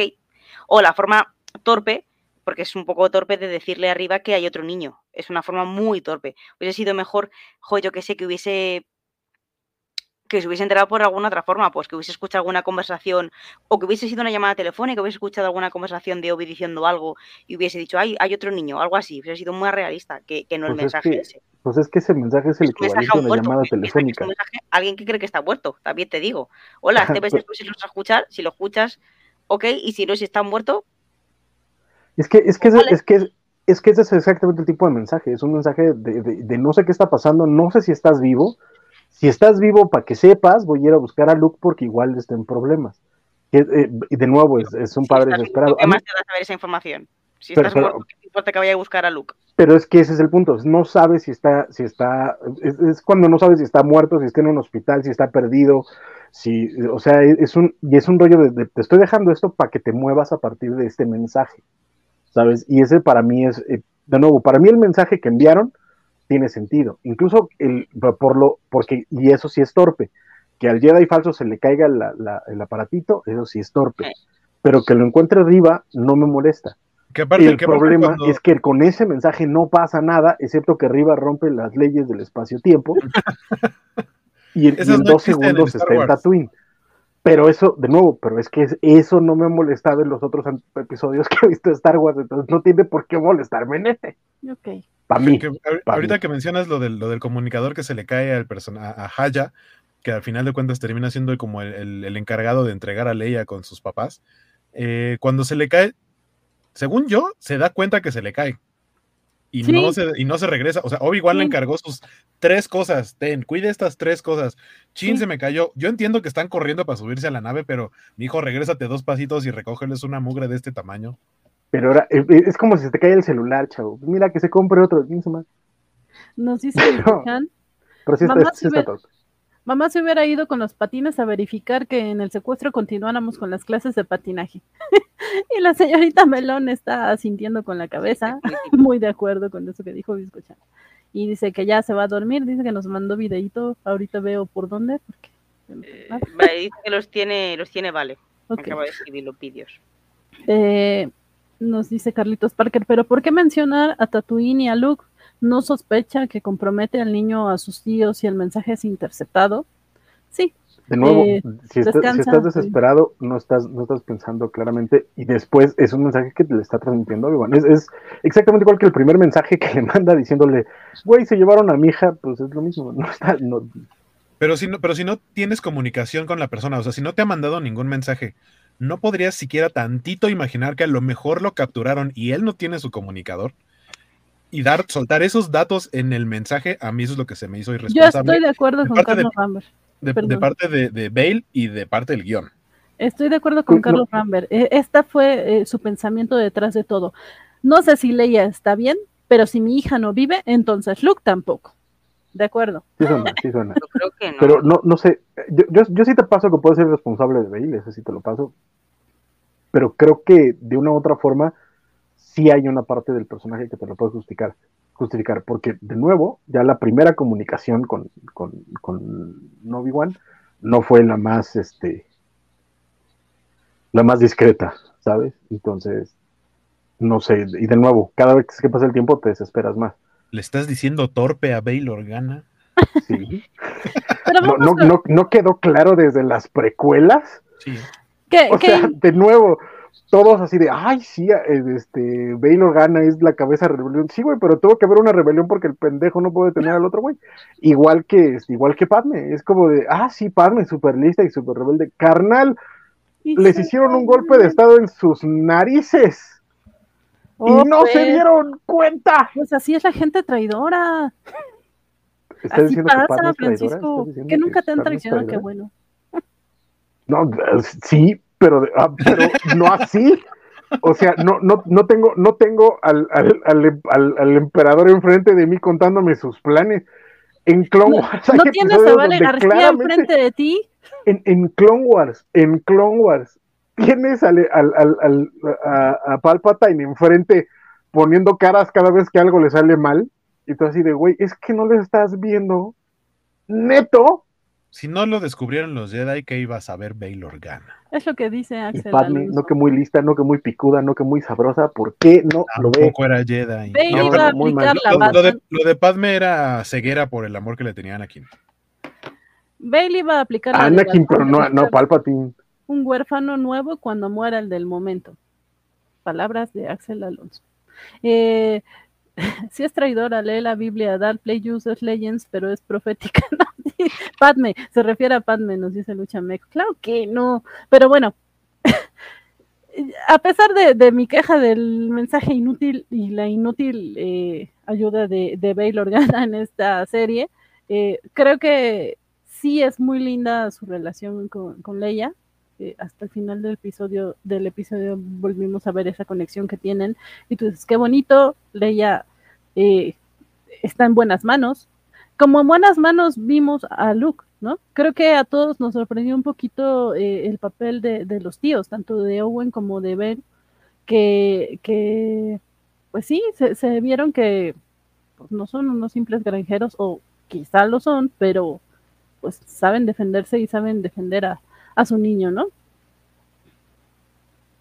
A mí lo que me sorprendió fue cuando dijo, eres mi hijo. O sea, cuando, cuando Riva le dice, el, lo estás cuidando como si fuera tú y dice, pues es mío. E, Eso, por, por, como lo habíamos visto, parecía que más bien como que lo aguantaba, ¿no? Es como cuando Ah, te sueltan al sobrino. Exacto, sí, claro, pero, pero yo, yo la neta sí creía, así es como estos tíos gandallas que nomás lo aguantan, es como el tío de Harry Potter. No, no. Ah, sí, no. sí, sí, de pronto hay momentos en los que los tíos dan esa impresión de no somos sus papás, qué necesidad tenemos de andarlo cuidando. Ay, a mí no me dio esa impresión nunca, ¿eh? Yo me dio esa impresión No, de verdad que sí que le querían. Lo que pasa es que a lo mejor pues el tío Ben es más pues para adentro, que si, él siente las cosas hacia adentro y no las... o sea, no las cuenta más al, al mundo, pero yo no tengo la sensación de que le tenían como ahí un apestado, como haber dicho, bueno, porque es que lo del el ejemplo de lo de Harry Potter, el tío de- es otro nivel ya de familiar que te cuida. No, pero sí, sí, Pero- sí lo tiene como, como niño de novela medieval, así de, de lo, Pero sí tengo para que que chambee, como más que, más que porque se pueden ahí a defender. Pero bueno, también es eso. Se supone que cuando tú estás en peligro eh, sacas fuerzas y sacas cosas donde no la hay para proteger a tu familiar o a un ser querido. Entonces me parece también muy realista cómo, cómo lo organizan para hacerlo todo. Y me encantó, no, no sé qué, les defendemos nosotros. Y está guay también para que luego Obi se dé cuenta de que Luke va a estar bien cuidado y bien protegido con ellos. Entonces me parece una escena que es así que estaba redonda, estaba bien, bien argumentada y bien explicada. Sí, sí, la verdad es que yo, yo creo que sí nos sorprendieron. Por acá nos dicen que nos dice eh, Kiki Moniki que le sorprende cómo acabó de vida de granjeros con la juventud de los tíos. Mm, pues no sé, algunos quieren ser rebeldes, otros no. si, el sol no acaricia, ahora imagínate dos. Eso, dos. Eh, eh, dice, dice, perdóname, pero es que Carlitos Parker ya, ya me está, está, diciendo que baile me traiciona cada rato. Todavía me pregunta si me traiciona. Todavía le preguntas Todavía le preguntan a Francisco si nunca. Ah, pero. cierto, cierto. Tiene razón que eh, puntualmente el comentario dice, vale, traiciona al pobrecito de Francisco a cada rato. Y todavía vale, pregunta a Francisco si nunca lo han traicionado. Traiciono como vale. Hashtag traiciono como vale. Tiene razón. Sí, pues es que justamente, es que era sarcasmo. sarcasmo. Pero eh, nos dice Axel, amé a Beru eh, sacando los rifles escondidos por la granja. Sin duda aquí sí se ven como tíos amorosos, pero lo justifica en a New Hope porque ya anda Luke adolescentoso y ya no hay mucho amor. Sí. pero, mencionan, alguien más lo menciona por ahí que a mí siempre me ha sacado de onda de A New Hope. Es que, o sea, Luke quería tampoco a sus tíos porque cuando regresan y los ven ya hechos esqueletos tatemados, es como de, ay, se murieron mis tíos. Sí, señor viejito con desconocido, me voy con usted. Sí, lo dice Bernie, que pero a Luke no le importó mucho cuando se murieron, se recuperó bien rápido. Pero, eh, de hecho, sí, como, dice la señorita Melón, eh, a mí tampoco nunca me dio la impresión de que no, lo, no les importara, al contrario, de hecho, no quieren que Luke se vaya a la academia porque están preocupados. Porque quedan sin manos para chambear, es lo que dicen. En la película lo dice, de es que ya viene, ya viene la cosecha, mijo, no te puedo decir, pero es que ya viene la cosecha. El, buen cacha lo dice, lo dice muy. Eh, pero él nos dice Mr. Max, pero el muerto al pozo y el vivo al gozo.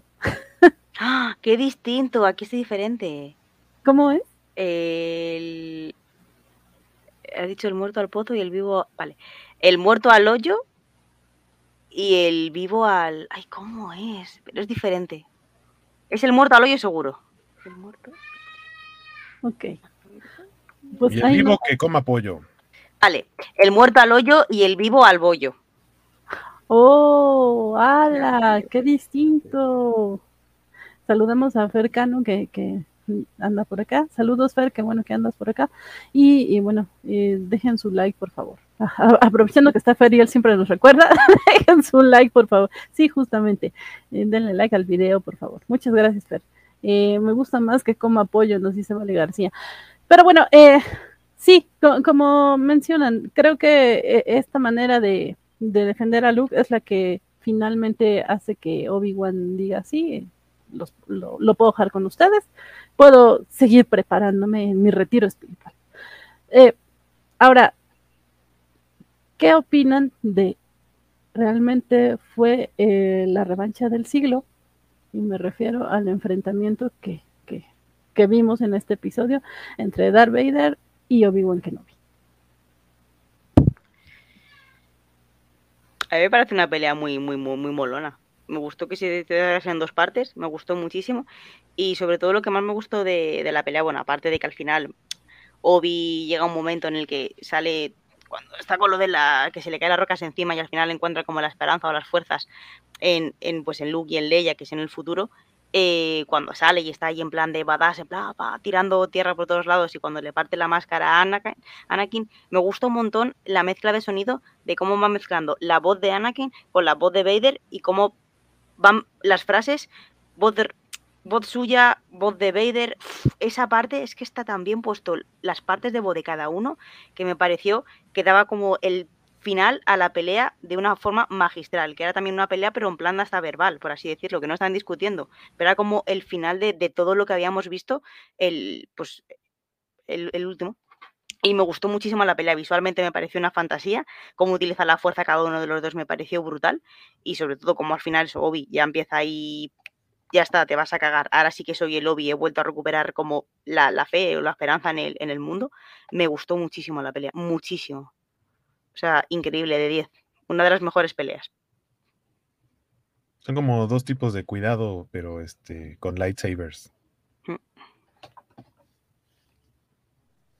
Sí, a mí también me, gustó mucho. De hecho, eh, eh, pues ya cuando se va a enfrentarlo, a mí me, me, latió un montón, porque como decíamos, era parte de ver la evolución del mismo Obi-Wan, pero incluso la primera vez que llega, antes de que lo, de que lo entierre vivo el buen, el buen eh, todavía no está realmente convencido, nada más es más fuerte, nada más es más claro, pero todavía no está ahí. Y no es hasta que lo entierra, que siempre va a ser esta metáfora del renacimiento, mm. En la que encuentra la esperanza, porque lo que cuando ve a los niños no es el rollo de, encontrar una razón para pelear, más bien como que ellos son la esperanza al futuro, porque era todo lo que había perdido. Y es, de nuevo, es que este son el tipo de peleas ya es que quiero ver donde sí usan la fuerza como debe de ser, porque ah, qué bonito se ve cuando levanta todas las piedras y dice, órale, chamaco, cállese el hocico. Sí. Me, gustó mucho y lo había mencionado varias veces. Creo que en esta serie eh, McGregor actuó más que en los tres episodios de las precuelas, pero, pero esa escenita, esa escena cuando le rompe la máscara y lo ves como se rompe, porque está cargando en medio de toda la desesperanza, la razón, el corazón de la desesperanza, es que él creía que había muerto, que él había matado a su, a su hermano. Es, es donde está, porque al final de cuentas es, lo que le grita en, en, en, en, ay, ¿cómo se llama este pinche planta? Eh, bueno, ahí, en el volcán este, este, le dice, tú tenías que traer la, la, la este, tú eras el elegido, tú tenías que traer eh, balance a la fuerza, no, no destruirla. Y eso es lo que lo rompe. Y es cuando, cuando le está diciendo a Anakin, le ves cómo se rompe, cómo está llorando. Y Anakin, por, por, puro, por pura soberbia, le dice, tú no fuiste, Mustafa, gracias, Este, cuando le dice, este, eh, eh, tú no fuiste, yo maté a Anakin Skywalker. Más que, que liberar a, a, a Obi-Wan es como, como hacer que entendiera que a final de cuentas su hermano ya no estaba y no existía cuando, cuando se pelearon incluso. Y eso me, me, gusta mucho. Y por supuesto los diálogos que le diga Darth me gustan mucho, que le digan aquí me gusta mucho. Y la, la, interpretación que yo coincido con el artista antes conocido como Cacha, que la verdad es que no es que Kevin Christensen actúe bien, es que este, pues lo está cargando en sus hombros y queridísimo este, El Jones, entonces pero a mí me, a mí me, encantó la pelea, muy cañón. Y lloré como Magdalena cuando se rompió Big One. Y así, no llores, no llores, no llores. Es muteada, Van. Perdón. Nos dice Rambi al estar que le hubiera gustado que Dar le dijera, se acabó Obi-Wan, yo tengo el terreno que es lo que mencionaba, creo que Francisco, ¿no? Yo lo pensé, eh, iba a decir algo así esa frase, pero al final no. y el, mismo Rambier nos pregunta, bueno, nos dice, ¿este combate es el segundo mejor eh, de la franquicia, solamente superado por ellos mismos 10 años antes? Para mí, sí. ¿Qué opinan, chicos? Probablemente sí. Tengo que darle una, nueva vista a este, pero, pero probablemente. Yo creo que sí lo andaba poniendo en primer lugar este porque me gusta cómo maneja la fuerza. Sí, Emilio, como ha dicho Francisco, me gusta mucho cómo manejan la fuerza. La parte incluso que es que hasta, en plan, es una pelea, no vamos a ser caballeros. si te puedo optar con la fuerza para que te llegues al suelo, lo voy a hacer porque es lo que realmente debería ser una pelea. A mí por eso las peleas de películas y series en las que utilizan la tierra del suelo para tirarse a los ojos, es que me parece tan realista. O tirar del pelo a alguien, en una pelea me parece algo tan, tan real, que es que yo tiraría del pelo a alguien si pudiese en una pelea. O sea, ese tipo de cosas me, me parece muy guay. Y ¿ves? Las cosas realistas me, hacen entrar mucho en la serie. Entonces, toda la pelea me, parece tan, tan realista, incluso cuando le, corta por atrás, en plan, ¿tienes oportunidad de darte por la espalda? Es que te voy a dar por la espalda. Me parece muy guay. Y que tire las piedras para lanzárselas entre ellos. Sí. A mí, mi, bronca que tengo con la de episodio 3, tal vez porque estoy muerto por dentro, es que para ser Jedi no más brincan. donde, donde digo, güey, tienes un montón de lava, tienes un montón de robots, ¿por qué nomás estás brincando entre, entre plataformitas? No sé, a mí, a mí esa es la parte que me hace ruido, pero siempre me he hecho ruido cada vez que se pelean con, con, con, los sables, porque parece que es todo lo que hacen los Jedi en vez de usar todos los recursos que tienen. En, parte es como la, en parte es como la idea que viene desde el episodio 2. O sea, entiendo, entiendo eso y me gusta mucho, por ejemplo, como es en los videojuegos, en donde tú tienes el control de hacer lo que quieras, siendo un personaje así. No te, no te limitan a solamente utilizar el lightsaber. Pero hay un diálogo que tienen, si no me equivoco, el conde Dooku y Yoda, en donde primero empiezan a enfrentarse con cosas de la fuerza y dicen, ya sabemos que no vamos a resolver esto, con nivelando nuestro, nuestra capacidad con el uso de la fuerza, sino con el, combate directo con lightsaber. Yo siento que eso es lo que trataron de hacer en ese momento, como, como que está el utilizar la fuerza y después está el duelo directo. Digamos que es como querer utilizar un recurso aparte cuando lo, mm, el duelo debería ser solo espada contra espada. Siento que es lo que trataron de hacer. Coincido, pero un poquito la bronca es en duelos de espada no solo usas la espada, o sea, no es esgrima. Cuando estás teniendo un duelo con espadas, no es esgrima, no es nada más hacerle así.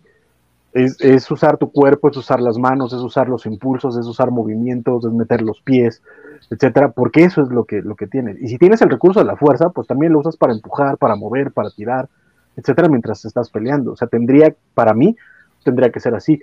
Y mi referente, mi primer referente de un duelo de espadas que me pareció glorioso y dije, así se tendrían que pelear los Jedi, es el de Anakin contra Asajj Ventress en la primera de Clone Wars de, de Tartakovsky, porque ahí se pelean como, como para mi gusto tendrían que pelear y creo que aquí lo logran también muy bien. Pero esa es mi bronca con, con todos los duelos de espadas de George Lucas que, que pues nada más están jugando a las espaditas y no están peleando. incluso, hay, incluso hay un cachito del duelo del episodio 3 que, o sea, sí está como bastante chistoso porque pasan como tres segundos, cinco segundos solo moviendo el sable, pero sin golpear el uno con el otro y rematan con un golpe así de bien, con mucha tensión, pero es como nada más están moviendo los sables así de. exacto. Cuando lo que puedes hacer no es y ya. Exacto, sí. Mientras el otro güey está haciéndole a la mamada. digamos que la, culminación o la evolución de, después de toda esta serie de coreografías que llegaron a tener en esas películas y que fue eh, cambiando con el paso del tiempo, llevarlo, o sea, desde la pelea del episodio 1 de eh, Qui-Gon y, y Obi-Wan contra Darth Maul, que fue la primera pelea realmente súper acrobática que vimos en el cine, que para mí eh, probablemente esa también está en top 3. Hmm. en Rebels, cuando vemos el, el, duelo, a mucha gente se decepcionó del duelo entre Obi-Wan y Darth Maul porque esperaban volver a ver. Hay que recordar que ahí ya es un Obi-Wan Sir Alec Guinness. O sea, ya no es, no, es ni siquiera un Obi-Wan como el que vemos aquí. Pero es un duelo muy rápido, pero es un duelo más como de samurái, o sea, como de, como un duelo de pistolas, o sea, es de un movimiento, dos movimientos y ya no necesitaban hacer toda, toda la, parafernalia, ¿no? Todos los movimientos extraños. Eh, y para mí termina siendo ese un duelo muy chido, pero ya es muy como de, de, gentlemen, ¿no? Como de caballeros. Y eso me gustó mucho allá, pero sí, este, este de aquí, el, justo el, todo el entorno y demás, me gustó, me gustó bastante. Y me parece curioso que uno de los diálogos de Luke Skywalker sea cuando le dice a Rey que usar la fuerza no es mover rocas. Y, luego Rey sale moviendo rocas para, para, poder rescatar a sus compañeros, a sus amigos. Y ahora vemos a Obi-Wan diciendo, ahí te van unas rocas. Aquí, aquí, hablando de, de, que ahí te van unas rocas, ahí van las rocas para ti, Francisco. Sí, ya vi, ya vi. Ven, y dímelo en mi cara, Valentín García. Ven y dímelo en mi cara, Valentín García. Que dice Vale García que quisiera saber cuántos duelos de espada ha tenido Francisco. Ese comentario no suena sacado de la manga. Y, y luego Bernie le hace segunda diciendo en los duelos de espada que ha tenido Francisco, usa todo el cuerpo y se mueve. Bueno saberlo. Y, son, son, dos disciplinas bien distintas y no lo digo yo, vayan y bueno, una cosa es la esgrima, donde si nada más es, el toque de espada y buscas el hueco. Están. Otra cosa es el, Y para que vean que, que, no, nada pero vengan y díganlo en mi cara, fíjense, los dos tienen llaves. Ya oyeron, que vayan y en su cara.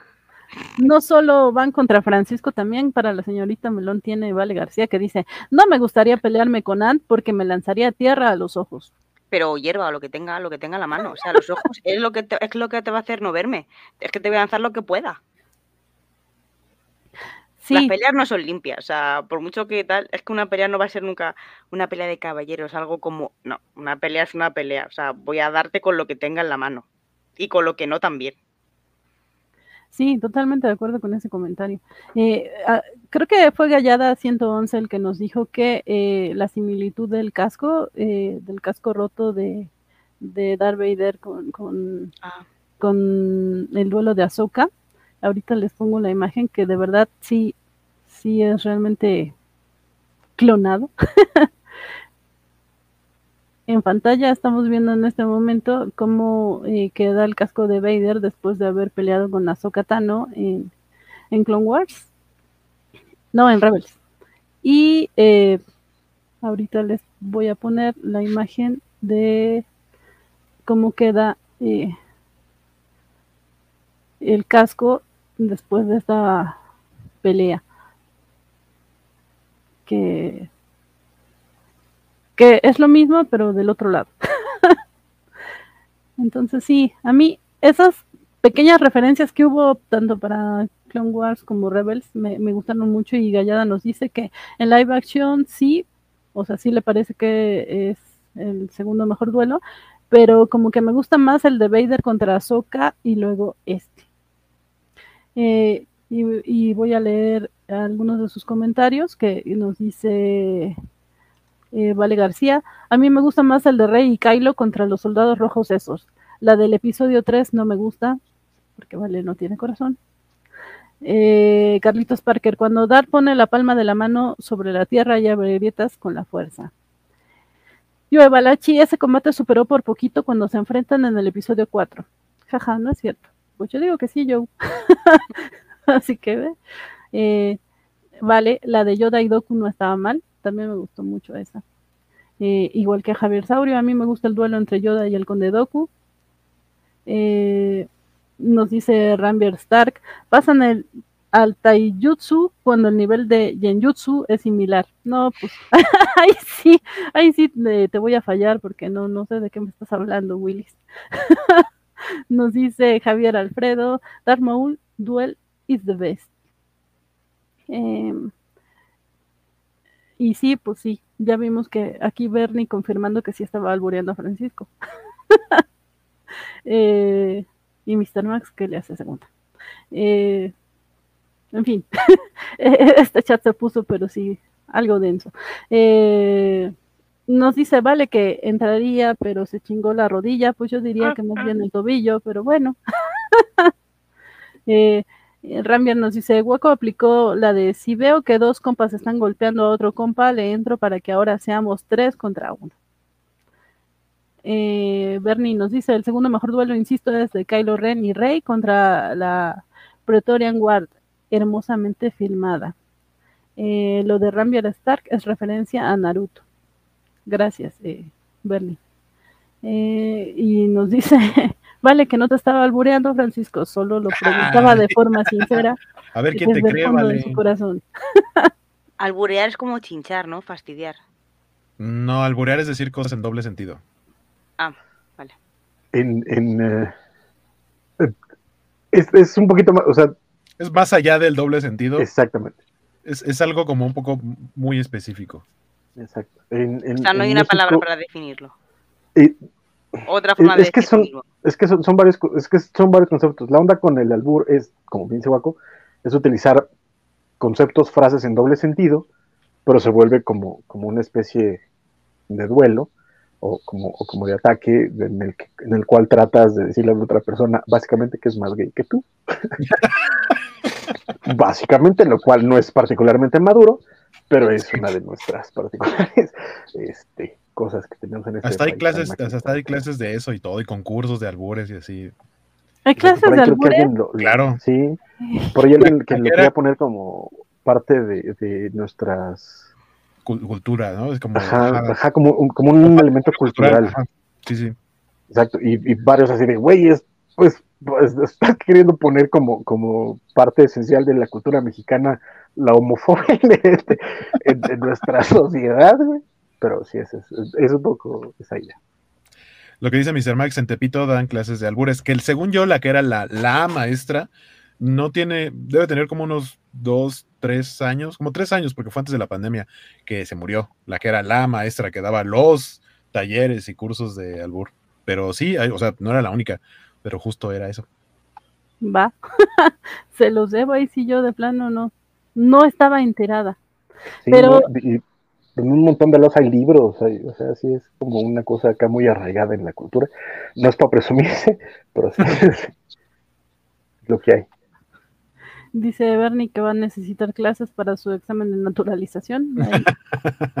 y, dice eh, Axel que ya falleció la maestra Yoda del Albur, pero la señora hasta participó en talleres en Bellas Artes. ¡Wow! O sea, si lo toman en serio, ¿eh? sí, lo que estoy viendo. Eh, pero bueno. parte parte del, del, del argumento es que como son muchas florituras verbales, tiene mucho juego de, cultura, etcétera, pero sigue siendo inherentemente homofóbico. La onda es, este, si quieres por ahí luego te puedo pasar un par de discos de Chaffy Kelly y un par de canciones de Chava Flores. ¿Qué hace eso? Chaffy Kelly eran dos cómicos de carpa que hicieron toda su carrera básicamente en hacer rutinas de albures. Se contestaban el uno al otro. Ajá, que, es la, idea del albur.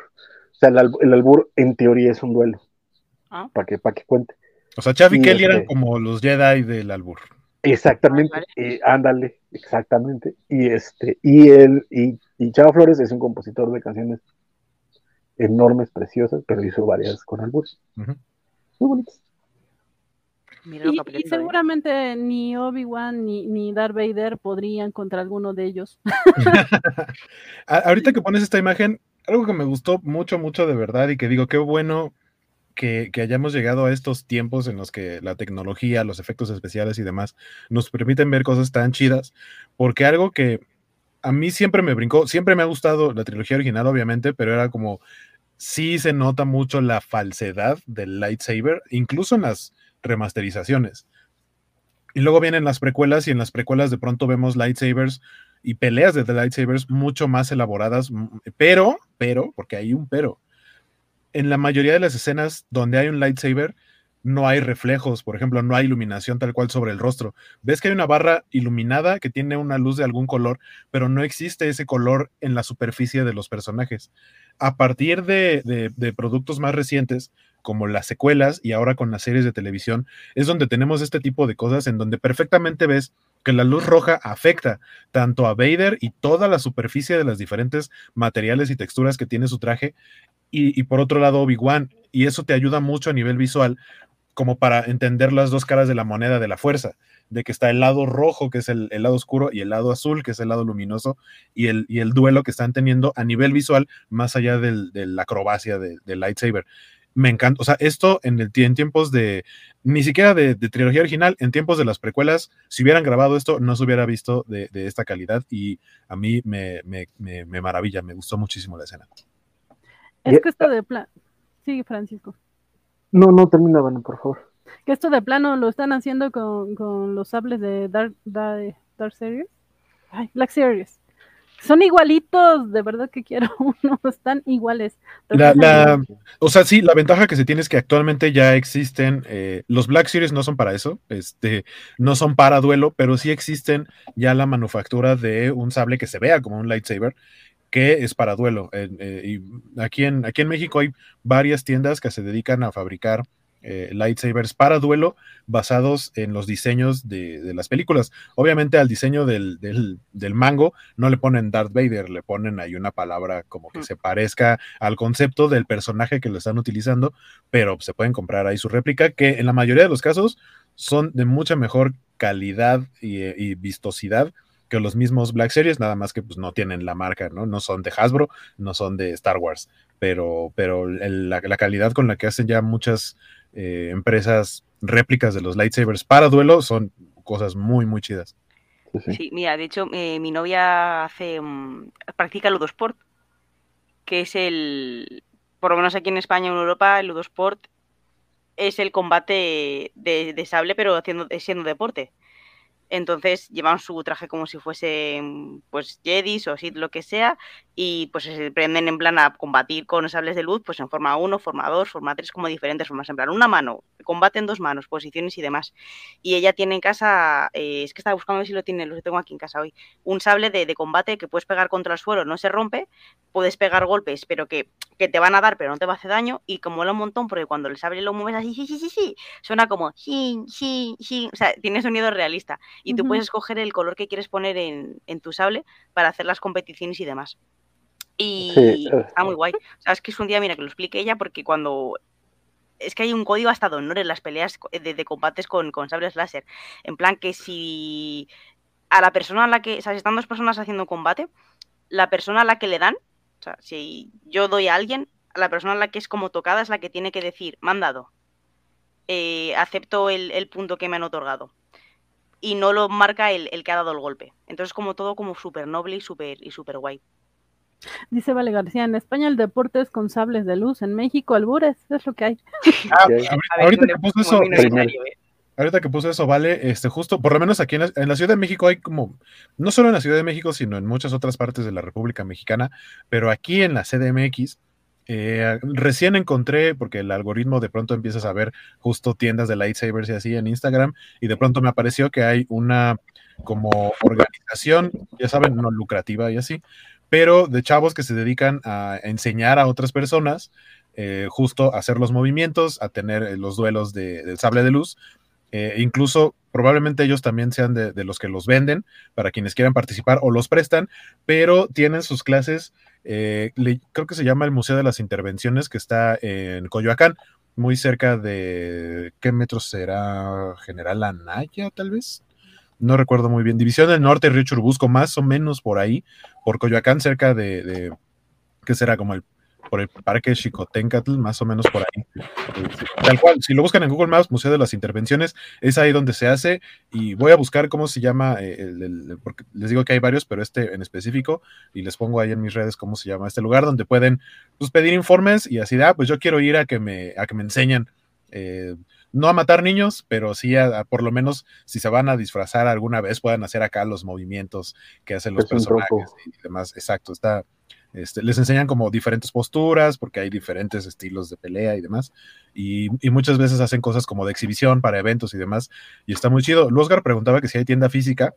Yo lo único que he visto en físico en México es una de las marcas que creo no tiene tienda física, sino es en línea, pero luego van a eventos en donde llevan su, sus sables de muestra, no llevan como todo su stock, sino los, porque siempre hay unos que son como los más básicos, que no son un diseño basado en nadie, eh, y dicen, pues este es el, más sencillo y te cuesta tanto. Ya si quieres uno basado en uno de las, las películas, es un poco más caro y demás. Eh, yo los vi en este, ay, no es estación, el, el, Toy Fest, que se pone justo por el Metro General Anaya, no sé cada cuándo es, sobre Calzada de Tlalpan ahí es donde yo alguna vez vi que, que tenían su, stand y tenían así su colección de sables y directamente con ellos podías comprarlos. Y los precios han de andar entre, por ahí a lo mejor poquito menos de dos mil pesos, pónganle dos mil pesos y hasta como seis, siete, ocho mil pesos, dependiendo del tipo de sable que sea, porque la barra cambia, el, toda la, parte de, tecnología que tiene adentro como la cajita de sonidos, justo qué tan sensible es para la hora de moverlo que tenga el efecto indicado. Pueden incluso cambiarle el estilo de, de pueden cambiarle obviamente al color que quieran, el estilo de vibración del sonido, pues. Este, se, se, le puede modificar de muchas maneras y por eso es la variación de precios, pero la verdad es que son eh, bastante, bastante chidos. De hecho, hace, hace varios años después de que salió el, la nota que creo que, no me acuerdo en dónde, había ya aceptado como parte del censo Jedi como religión. Hubo un grupo de, de gente, creo que en, en, Europa, no recuerdo en qué país, pero que salió la nota que querían meter la disciplina de sable láser como deporte olímpico, entonces sí ya tiene un rato que andan haciendo estas cosas y que entrenan. Y sí tienen como todo un, un sistema para, para, pelear y que fue creado a partir de, de, las primeras trilogías y de, la, y de las precuelas. O sea, básicamente pura observación empezaron a hacer como sus, sus, sus movimientos, porque fue antes de las, de las últimas, de la última trilogía. Y hacían todo, todo este, este diseño de pelea. Y también lo que quería comentar acerca de, del rollo de las luz, de, los sables, es que a mí el diseño de producción en ese sentido me gustó mucho de la serie, la, la forma en la de, la de, las fotografías, por ejemplo, en, el primer duelo, después de todo lo que vamos viendo, porque eh, en el, en el ¿qué, fue el tercer episodio, no? Vamos viendo cómo pasas un poquito de, del día a la noche, pero la noche cómo se va haciendo más profunda conforme eh, Darth Vader se está acercando más a Obi-Wan, al punto de que cuando Obi-Wan está corriendo entre las dunas tratando de escapar de, de, de, de Darth Vader, la noche es profundísima. Sí, es casi un pitch black. Exacto. Y lo único que ves es la luz del sable cuando lo ilumina. La luz azul y la luz roja de, de Vader. Incluso en las peleas, cuando se golpean, no ves nada de fondo, pero es parte de la idea. Es porque es, básicamente esta oscuridad que se está viniendo encima de, Obi-Wan. Y en esta eh, secuencia, no sé si vieron que empezaba, la idea es que estaba como eh, a medias entre la oscuridad, porque además hay mucho, había mucho polvo, pero cuando Obi-Wan sale, hay mucha más luz que cuando se están peleando al principio. Y es la parte de la última pelea. Y eso, a mí esa parte de, de, del diseño de foto de, esta parte, yo, yo, la neta es que no sé por qué mucha gente dice que está mal dirigida, no sé qué, de nuevo, sí tiene costuras de pronto, pero, pero a mí hay partes que me encantaron y que creo que están muy bien hechas, está muy bien, muy bien visualizada, que sí visualizaron muchos de los detalles y que la verdad es que hay, hay, está ejecutada a partir de concepto y de personaje y eso muy pocas series, independientemente de si es Star Wars o no, muy pocas series lo logran y creo que esta lo logró muy bien. Toda la dirección, todo el diseño, toda la forma en la que lo van llevando está, está pensada a través del personaje y de contar su historia. O sea, esta es la serie de Obi-Wan, no es de nadie más y eso a mí me, me encanta. Gallada 111 nos dice que se tiene que ir porque ya se quedó una hora más en la oficina por vernos. Sí, justo en, entramos tarde una hora. Eh, pero nos preguntaba que eh, si para el capítulo de Azoka ya usaron, bueno, nos dice que para el capítulo de Azoka ya usaron sables con luz para filmar. Según él, fue la primera vez. Y yo creo que no, que fue en, en las secuelas, ¿no? En las secuelas, sí. Uh -huh. Por ejemplo, la, eh, de las primeras cosas que vimos de lightsabers, en un entorno en donde se nota más, porque, porque vemos a usar a, a, Finn el lightsaber cuando se pelea con el trooper que le dice traidor, pero esa es luz de día. Ahí como que no hay tan, no se nota tanto. Pero cuando pelean en el bosque al final, cuando Rey agarra el sable por primera vez y pelea con Kylo Ren, ese momento es en el que dije, ah, caray, reflejos de los lightsabers, de la luz en los personajes, eso, eso fue diferente a lo que se había hecho incluso en las precuelas. Correcto. Sí, de hecho, al mero principio, cuando están cazando a Poe, que es, eh, también es de noche, y ves a, Kylo parar incluso un, rayo de blaster, uh -huh. ahí ya se empieza a ver, la, la, cuando saca el sable, empiezas a ver los reflejos. Uh -huh. Pero como es uno, no lo notas tanto, pero en el, en, en el bosque, como tienes la, la el, el, el azul, era azul, ¿no? Y el sí, el contraste rojo, de los dos, del azul y el rojo. Se nota muchísimo más. Sí, perdón, es, es, que estoy viendo lo de los últimos detalles de la, de la tómbola, pero eh, pues sí, eh, a mí la verdad es que esto del duelo me gustó muchísimo porque, eh, pues sí, yo soy fan de, Anakin y había tenido un poco de quejas respecto a Vader en toda la serie, como dice Francisco, esta serie me parece que nos da a Obi-Wan tal cual, es, es Obi-Wan, es el Obi-Wan que vimos, el Obi-Wan que veremos, nos dice lo que pasó en medio, creo que está muy bien construido en ese aspecto, pero de repente había actitudes de Vader que no terminaban de, de gustarme, eh, porque ya lo había mencionado, de repente eh, le deja, le da mucha oportunidad a los demás como de excusarse, como que el Vader eh, al que estoy acostumbrada, si es así de cállate, o sea, eh, de uso la fuerza contra ti y, ni siquiera te dejo explicar nada. Sin embargo, en este duelo me gustó mucho que, como bien mencionó alguno de ustedes, perdón, no recuerdo quién, eh, vemos a Anakin. O sea, sí vemos eh, en su forma de pelea, todavía vemos eh, esa manera precipitada y alebrestada de Anakin de, de combatir.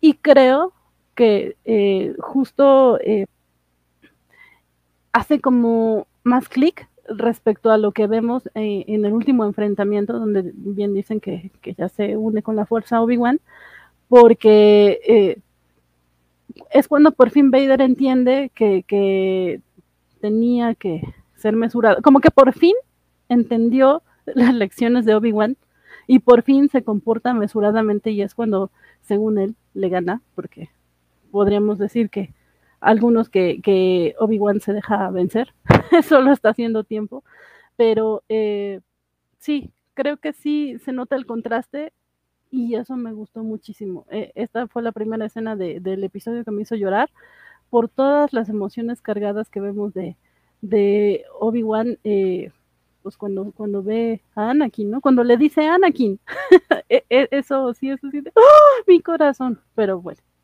Eh, por acá alguien más mencionaba en el chat que siente que esto de Bail Organa se vio, se vio mal porque nos faltaron escenas de la proto-rebelión, que tal vez si hubieran agregado alguna escena de ellos, Bale eh, hubiera tenido más oportunidad de justificar su no presencia.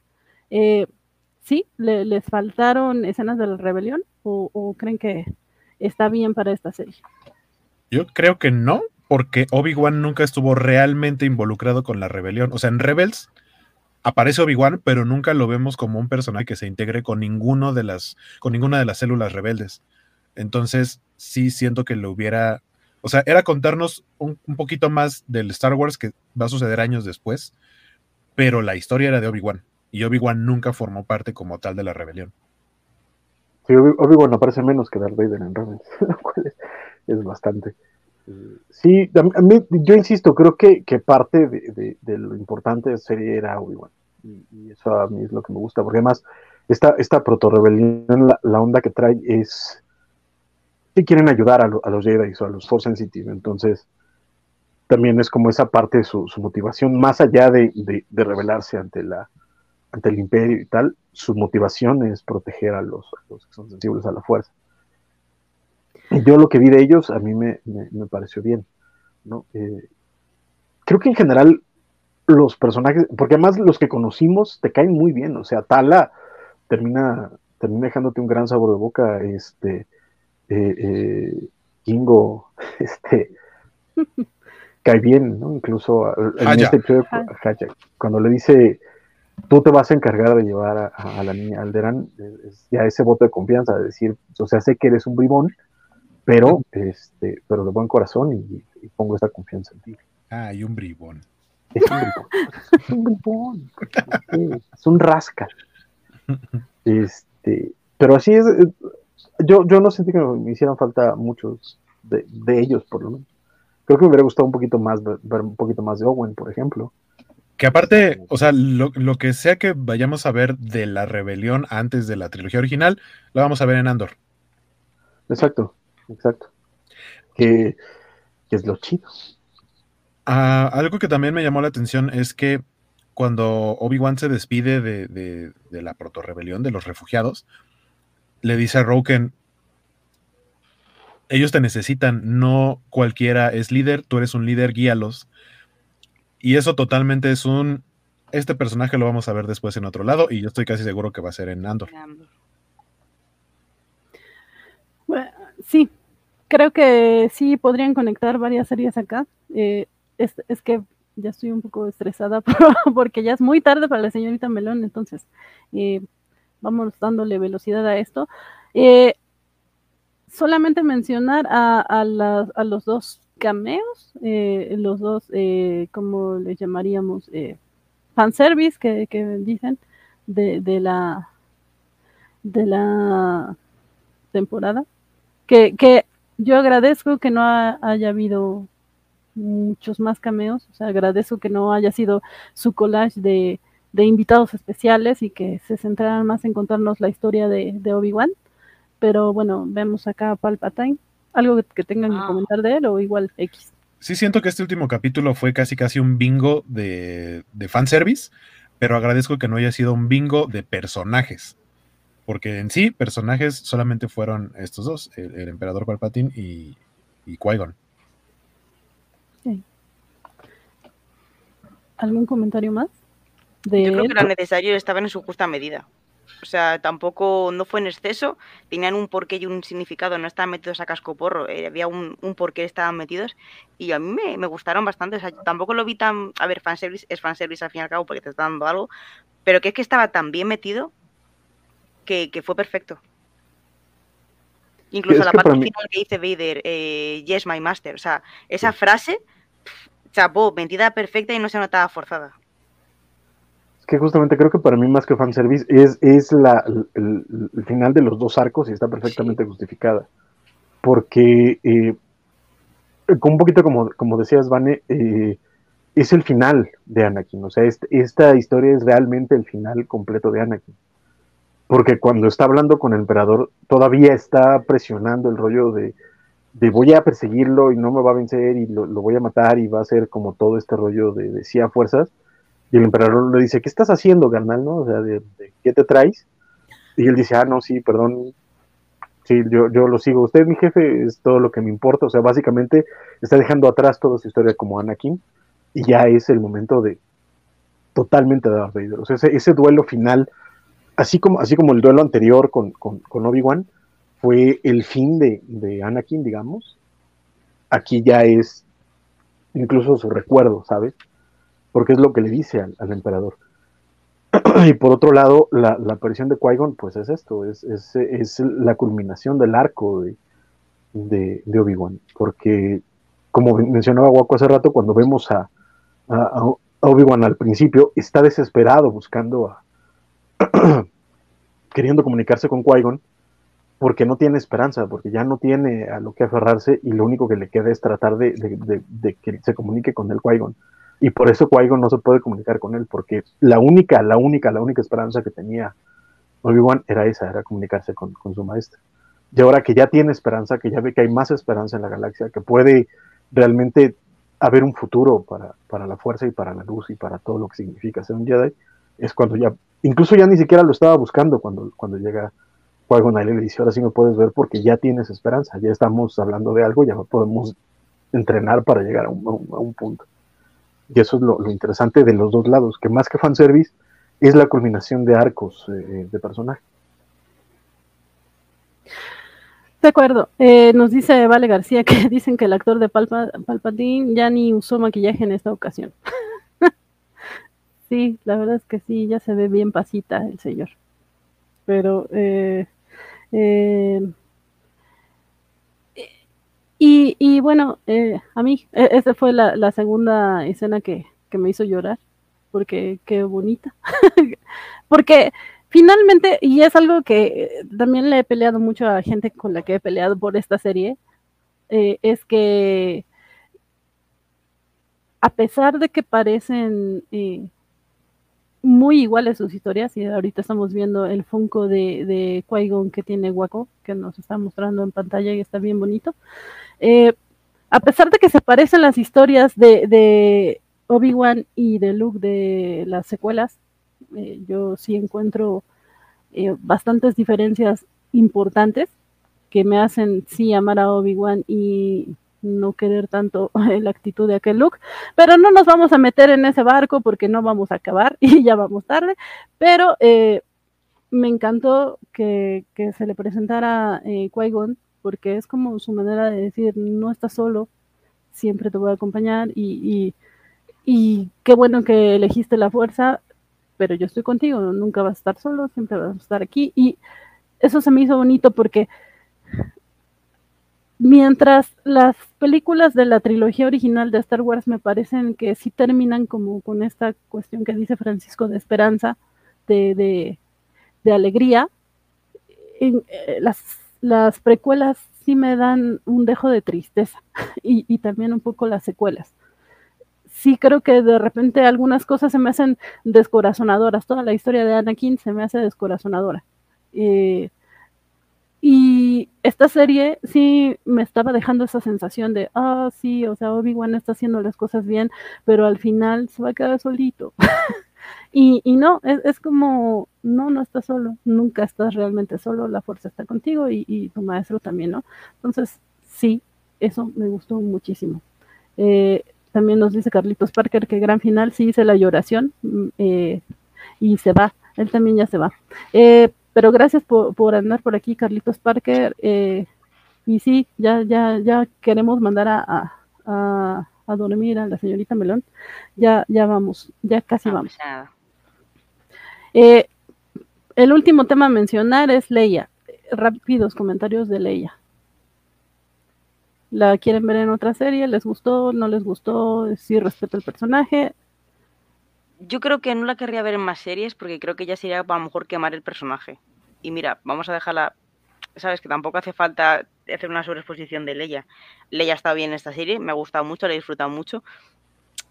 Pero igual si me la pone más veces puede que la acabe cogiendo un poco de manía. Entonces yo la dejaría un tiempo reposar, tranquilidad.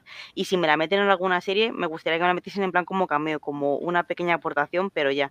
Pero a mí a día de ver más de Leia o de esta Leia pequeña, para mí no es necesario. Me gusta cómo la tratan, cómo, cómo han contado su historia, los guiños que tiene con las con quién va a ser ella de mayor, la última escena en la que se está vistiendo con un traje muy similar al que va a llevar ella cuando es mayor.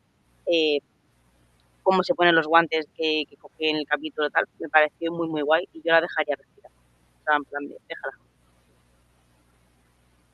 De, de acuerdo. ¿Alguien más que quiera comentar sobre Leia? A mí me encantó verle al final con este uniforme muy, o sea, ya mucho más acercado a lo que va a ser su look como rebelde, más allá del primer traje, el primer vestido amplio blanco, lo que vemos después en Hot, en Endor, eh, incluso en los cómics. Este, este trajecito que trae aquí al final, ya incluso con, el, con la funda de arma, aunque no traiga un arma, eh, creo que es muy parecido a, un look de Leia en, en, los cómics. Y me gustó bastante, o sea, sí siento que, a pesar de que sucedió todo esto en un lapso como cortito, Leia aprendió suficiente como para definir más allá de lo que ya tenía como personalidad, definir todavía más hacia dónde quiere ir, y, y, y aún siendo muy pequeña. Y, y, la actriz, mis respetos, la chavita se súper rifó, captó perfecta, perfectamente la, la, esencia del personaje y me gustó mucho. A mí también me, me, me gusta mucho, de hecho, incluso eh, eh, me gustó mucho el diálogo cuando le entrega el, el, la funda de, de, pistola de Tala, me dice, la pude rescatar para que la tengas como, como recuerdo, y, y ella le dice, pero está vacía. Ah, y luego le dice, pues no te voy a dar un blaster, mija, tienes 10 años. O sea, o, o, sea, sí, pero no manches. Y me gusta mucho ese momento, me gusta mucho cómo la vimos, cómo iba eligiendo su atuendo. Incluso el momento en el que le dice a Bail Organa, es que si voy a hacer esto, tienen que haber cambios reales. ¿No? Y Bail Organa le, le, le, dice, pues es que los vas a tener que hacer tú. Y este, creo que, de nuevo, ya la personalidad ya la tenía, la habíamos visto, la habíamos visto desde el primer episodio pero este es el nacimiento de Leia eh, rebelde, de Leia eh, eh, general de la, de la, rebelión, y eso a mí me, me, encanta. Yo, mira, yo no, yo no sé si es necesario o, o, lo necesitamos o no, porque pues, al final de cuentas tampoco era necesaria igual no era necesaria, no, no era necesaria ni Mandalorian, pero, pero qué bueno que existen, entonces yo, yo a, a, mí no me molestaría ver más de Leia, y creo que por ser el personaje más popular para la serie, quizá veamos más y a mí la verdad es que no me molestaría para nada. Y, este, sí me cae muy bien. También me, me, hubiera gustado ver más de Luke. Lamentablemente, lo poco que vimos, creo que, que el niño tiene las mismas dotes actorales del primer Anakin, pero. pero pues. ¡Qué grosero! Pues es que sí se ve. ¿Qué le vamos sí, a hacer? Le, le dan no, no cinco culpa. diálogos para. No, dos, tres. Pero, ¿Qué puede tiene cara de menso, Igual es la expresión o sea, del niño en todo momento. Siempre está con carapán. Ajá, está como de, ah, de, básicamente ahí puedes ver al director diciéndole sonríe. O sea, está, no sé, está muy bien.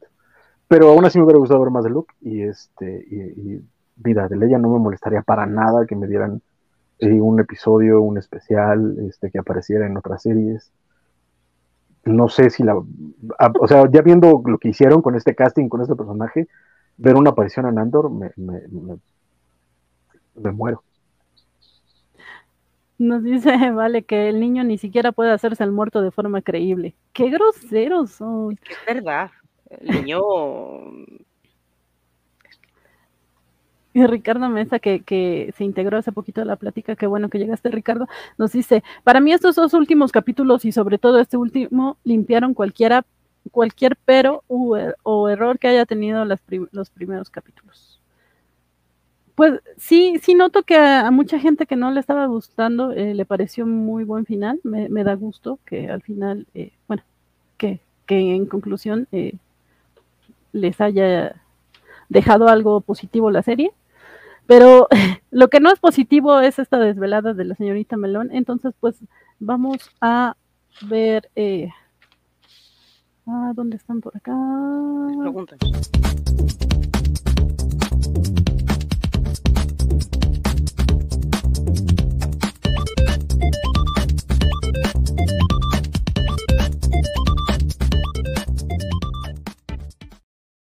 Las preguntas Biscochan, que es- espero sí las haya puesto bien, porque no, no las escuché. no te, ah, pero te llegó el, ba- Sí. el vídeo, ¿no? Sí, sí, entonces pues vamos a, a correrla, Pedrito. eh, ahora. Y luego la otra pregunta es que, al igual que vemos en la serie como Leia al final lleva siempre la cartuchera de, de Tala, eh, vosotros con qué objeto no podéis salir, o sea, tenéis que salir siempre de casa y es el objeto que define vuestro outfit diario. Creo que se escuchaba muy bajito, pero, pero básicamente es que con qué objeto eh, no podríamos, eh, bueno, es indispensable en su guardarropa, en su outfit, y por eh, sin el que no podrían salir de casa. y vemos a Skywalker menciona, eh, Mi mostrando teléfono. Perdón. Entonces, eh, pues eh, le, le daremos la palabra a Waco. Entonces, ¿tu celular? Sí, es correcto, mi celular.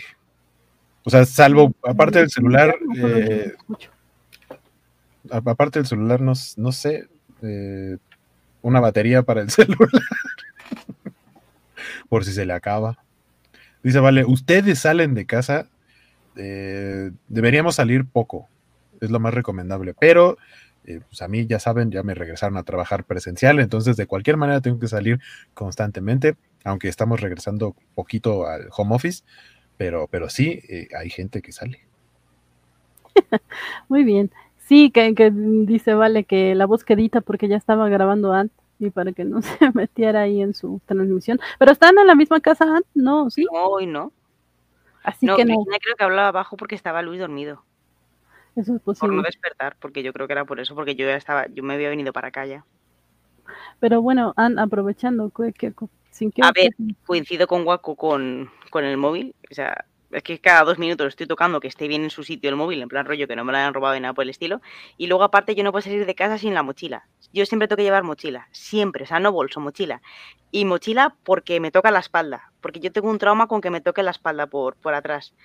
Eh, entonces, si alguien me toca la espalda, yo es que suelto el brazo, es que, es que pego golpe. O sea, me da igual que me, que me toque la espalda, yo voy a soltar un golpe. Entonces la mochila me protege la espalda y sé que no me van a tocar por ahí. Entonces siempre llevo mochila. Ok, muchas gracias, Francisco. A mí también ya me dio miedo. Sí. Ya, ya, ya no sé qué de onda. Pero este, no, yo, aunque bueno, vamos, por la vida moderna, claro, el celular es parte de, pero, pero yo, y, y también tiene como dos funciones mi lente. No, no puedo, en primera porque no veo, y en segunda porque ya me acostumbré a llevarlos para todos lados. Desde muy chavito me acostumbré a estirar mi mano, agarrar mis lentes.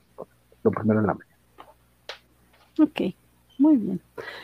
Este, pues yo, ay, qué copiona soy, porque dicen cosas que, que ya, que yo también pienso, pero eh, debo decir que sí he salido de casa sin que se me olvide, digo, y se me ha olvidado el celular, pero jamás la mochila, como dicen. Eh, de hecho, y bueno, eso es variable porque en la mochila sí se me pueden olvidar un montón de cosas, pero la mochila en sí no, y creo que sí tiene esta función de protección que menciona Ann. Eh, no sé, sí, de alguna manera, de hecho mi mamá dice que es mi mantita, como la de Linus, pero yo en lugar de mantita ando con mi mochila, entonces sí, igual, sin mi mochila no, no puedo salir. Y, Pero- Waco me dio envidia y ya tengo mi sillita para el móvil. ¡Ay, qué bonita! Porque yo también, Sofi también tiene una silla para el móvil y Virginia ya hemos dicho hoy. Vamos a ser las únicas sin silla para el móvil. Pero eso es como de playa, está mucho Sí, más. este, Claro, porque sí, estamos en verano aquí en España y no hacemos sillas que no sean de playa, de verano.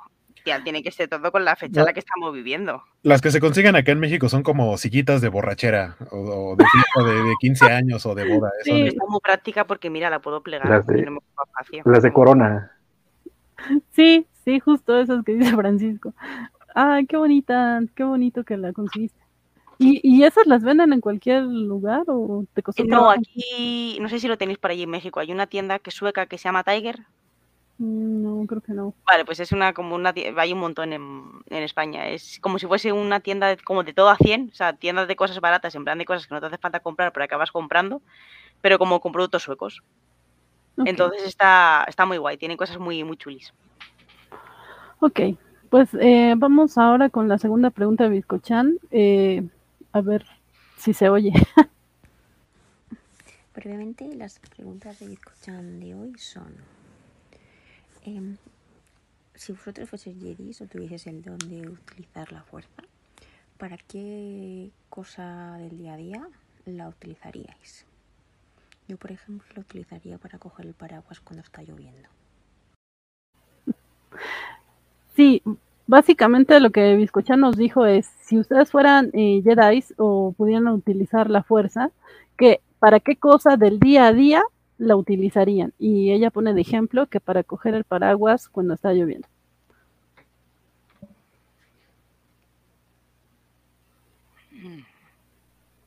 Yo sería la persona más floja del mundo porque todo le haría, ven a mí. Sí, no tendría razones para pararme para nada. Exacto, yo totalmente el me, me- control me remoto.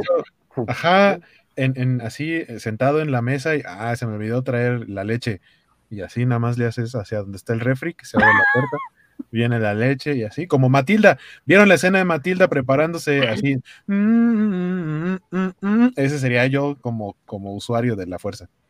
Así es. sí, sí. Este, uno, tenía unos cuates hace muchos años que nos reuníamos en un departamento de cuates. Teníamos esta, esta onda de que estiraban la mano y le decían cha, cha, cha, cha, cha, cha, cha, y era para que pasaran las cosas. Una cosa diferente a mo- mover las cosas, por ejemplo, como el Jedi Mantrix, sería como decirle al jefe así de, no me vas a dar trabajo hoy. Ah, sí. Me vas, a, me vas a dejar salir temprano. Ajá, me vas a dejar salir. Me vas a Me mandar vas a a pagar sin Memphis. Me de vas a dar- sí. me vas a dar el aumento. Básicamente soy el dueño de la empresa. Y ya, punto. Ya, Ya estás del otro lado. Fíjate que yo, yo fuera del, del, del- la flojera, porque es la flojera, este, como leía, leería la mente, porque para mí esa sería la mera onda. Así ver a ¿Leerías alguien y decir, ah, está, mente. mente. Así como que se te queda viendo y dice, ah, sí, porque tienes este trauma bien feote. Porque lo mío es el chisme en realidad. Entonces,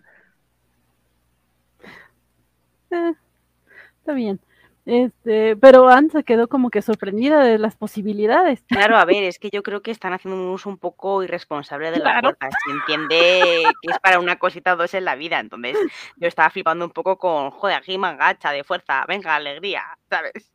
Pero bueno, sí, igualmente si pudiese también coincidiría con eso, sobre todo en la parte de, no hace falta que trabaje más hoy. Me quedo en mi casa y sigo cobrando. Esa sería la mejor parte, pero haciendo un uso responsable de la fuerza. Lo del paraguas de Virginia me, me gusta mucho, me parece una buena idea, pero yo también lo utilizaría para abrir botes, que están duros. Mm. ¿Para qué, pa- ¿Para qué hacerme daño en la manita o tener que abrirlo con los dientes un, un algo si puedo utilizar la fuerza? Pues, Sí, pues sí, para sí. abrir botes. Sí, eh, en mi caso mi- yo creo en- que para cargar garrafones o cosas así muy pesadas, sí. ¿Qué dices, en mi defensa, los Jedi me caen gordos. Entonces, en realidad, yo sí usaría la fuerza para todas las cosas que los Jedi no la usan, porque sé que ellos están mal en el fondo. Por Entonces, mojigatos. exactamente, por, porque básicamente son los mismos de, ay, no toques, no hagas, no ñe, ñe, ñe, ñe". Entonces, ¿sabes qué? Por rebelde, lo usaría para todo lo que ellos no lo usan. Excepto, pero no sería así, o sea, porque tampoco me caen bien. Ok. Pues yo no sé cuántos están quedando para ver el, sorteo, pero ya, ya vamos a eso. Eh, co- como ustedes saben, eh, en el programa pasado les dijimos que íbamos a regalar eh, un- unas cosas. íbamos, teníamos algunas cosas que regalar siempre y cuando le dieran RT al tweet que fijamos en la cuenta Covacha de, obviamente de Twitter, y también a quien dejara comentarios en el live de la semana pasada de YouTube. Entonces, quienes hicieron eso, eh, tenían la posibilidad de ganar uno de los premios que se están viendo en pantalla y estaba condicionado al Vader a que hubiera más de 50 participaciones, pues sí, ahí rascándole, pero sí, sí vamos a rifar el Vader. Entonces, eh, como, como, dije al principio del de, programa, sí hay cláusula Félix, que a Félix le gusta llamarle así, pero básicamente es eh, una cláusula que, que no permite bueno, que limita un poco la participación de quienes ya han ganado. Francisco, ¿quieres decir algo?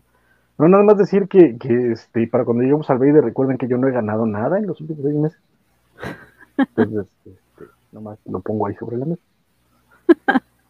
eh, sí, eh, entonces, pues sí, eh, el caso es que si tenían dos oportunidades de participar, eh, ya sea dándole RT o poniendo el comentario, eh, pues acá el chance es solo una oportunidad si ganaron en los últimos seis meses. Tenemos que revisar hace cuánto ganó Félix para ver cuándo se le levanta la cláusula a él, pero eh, todavía estás en tiempo, Félix, todavía está limitada tu participación, igual que, eh, que otras más que tenemos por ahí eh, registradas.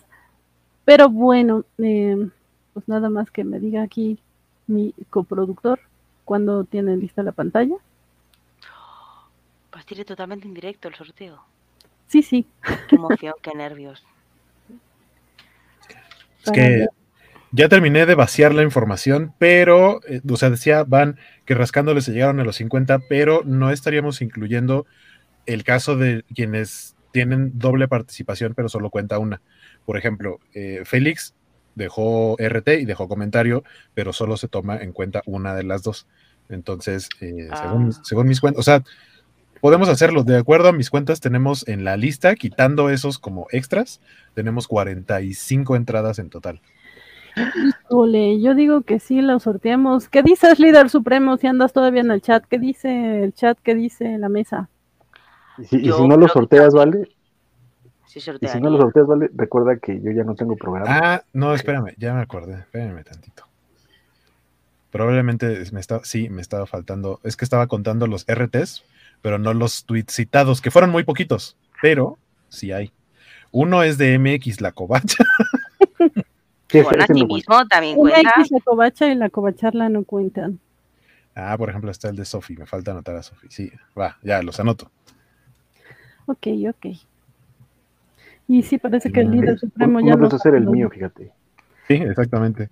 Uno, Esto es lo que está viendo. Así, ah, mira, ahí está la participación de Francisco, que no ha ganado nada, como acaba de decir. Este. Por el contrario, ya hasta perdí programas, man. ya perdiste. Serán 50. Sí. Ya, tengo, tengo 47, tengo 47 entradas en total. Pero si ustedes lo permiten, va. ¿Qué dice el público? ¿Qué dice la mesa? ¿Qué dice el público? Rolamos el Darth Vader, aunque faltaron tres. O sea, es que en teoría esos 50 sí se lograron si tomas en cuenta, por ejemplo, lo que decía, los, los repetidos que no estoy agregando en la lista. está. Eh, está, el, tweet, el, tweet citado de la covacha, o sea. Dice que si no está claro en los estatutos, es a favor de, del público. ¿Qué dice el público? Entonces, que se vaya el Darth Vader, pero que, más bien que se venga el Darth Vader. Pero nomás eh, está opinando, vale, y, la señorita Melón, ¿y qué dice el público? Por Dios, no se lo quieren ganar. ¿Qué pasa? Claro. hemos venido a jugar, a jugar, dice la señorita Melón. Pues yo digo que sí se va. ¿Qué dice Guaco? Yo digo que sí. ¿Qué dice Ann? Yo que también, que también. Eh, que se venga el Darth Vader, nos dice un Francisco Espinosa. Javier Alfredo Rocha Peñaflor dice, arriba la tombolacha. me gusta ese nombre. Tombolacha, me gusta. Y en pantalla en este momento. Qué bonito, ¿no? sí, sí, sí. En este momento estamos viendo justo la tómbola virtual que Guaco nos hizo favor de preparar. Ya tienen los nombres registrados. Eh, ya cómanse la maldita naranja, nos dice. Yo no participo, pero que se rife, nos dice Jorge Arturo. Hubieras participado, Jorge. Pero bueno, eh, vamos primero a dar, eh, ahorita que le dé clic hueco, se va, lo primero que se va, el primer ganador va a ser de uno de los cómics de Star Wars Target Vader, que, que nos hizo favor de enviar Panini. Entonces, este primer nombre va a ser para el primer cómic, ¿ok? Entonces, Tú me dices, ahora, Uy, cuántos colores. Muy, muy apropiado para el mes del orgullo, chicos, ¿eh? David Josué, que justamente fue de los que tuvo, tuvo doble participación y se le eliminó una porque era- para él aplicaba cláusula Félix. Vaya, sí, con una sola cierto. participación, felicidades a David Josué. cuando la, cuando la suerte está, pues hasta con uno. Eh, Ahora eh, a- anótale y procedo a quitar este nombre para Sí. que puedan seguir participando los demás. Ahí está, remove. sí, justo. Gracias. Ya quitamos a David Josué y cuando me digas, seguimos el sorteo. Sí, este segundo nombre también va a ser para el segundo cómic de que es exactamente igual, Star Wars Target Vader, que envía Panini Comics México. Y ahora, Espérame, que no estaba en la, no estaba en la pantalla. Ahí va.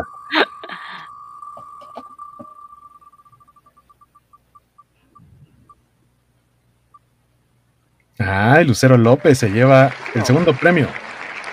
muy bien, muchas felicidades. Nos vamos a poner en contacto contigo. Gracias por ver los programas. Y ahora eliminamos el nombre Ahí está. y vamos a poner eh, esta fi- figura de Black Series de vicealmirante Holdo. La Almirante vicealmirante Holdo es el siguiente que, que se va a sortear. Este siguiente nombre va para ella y ahora.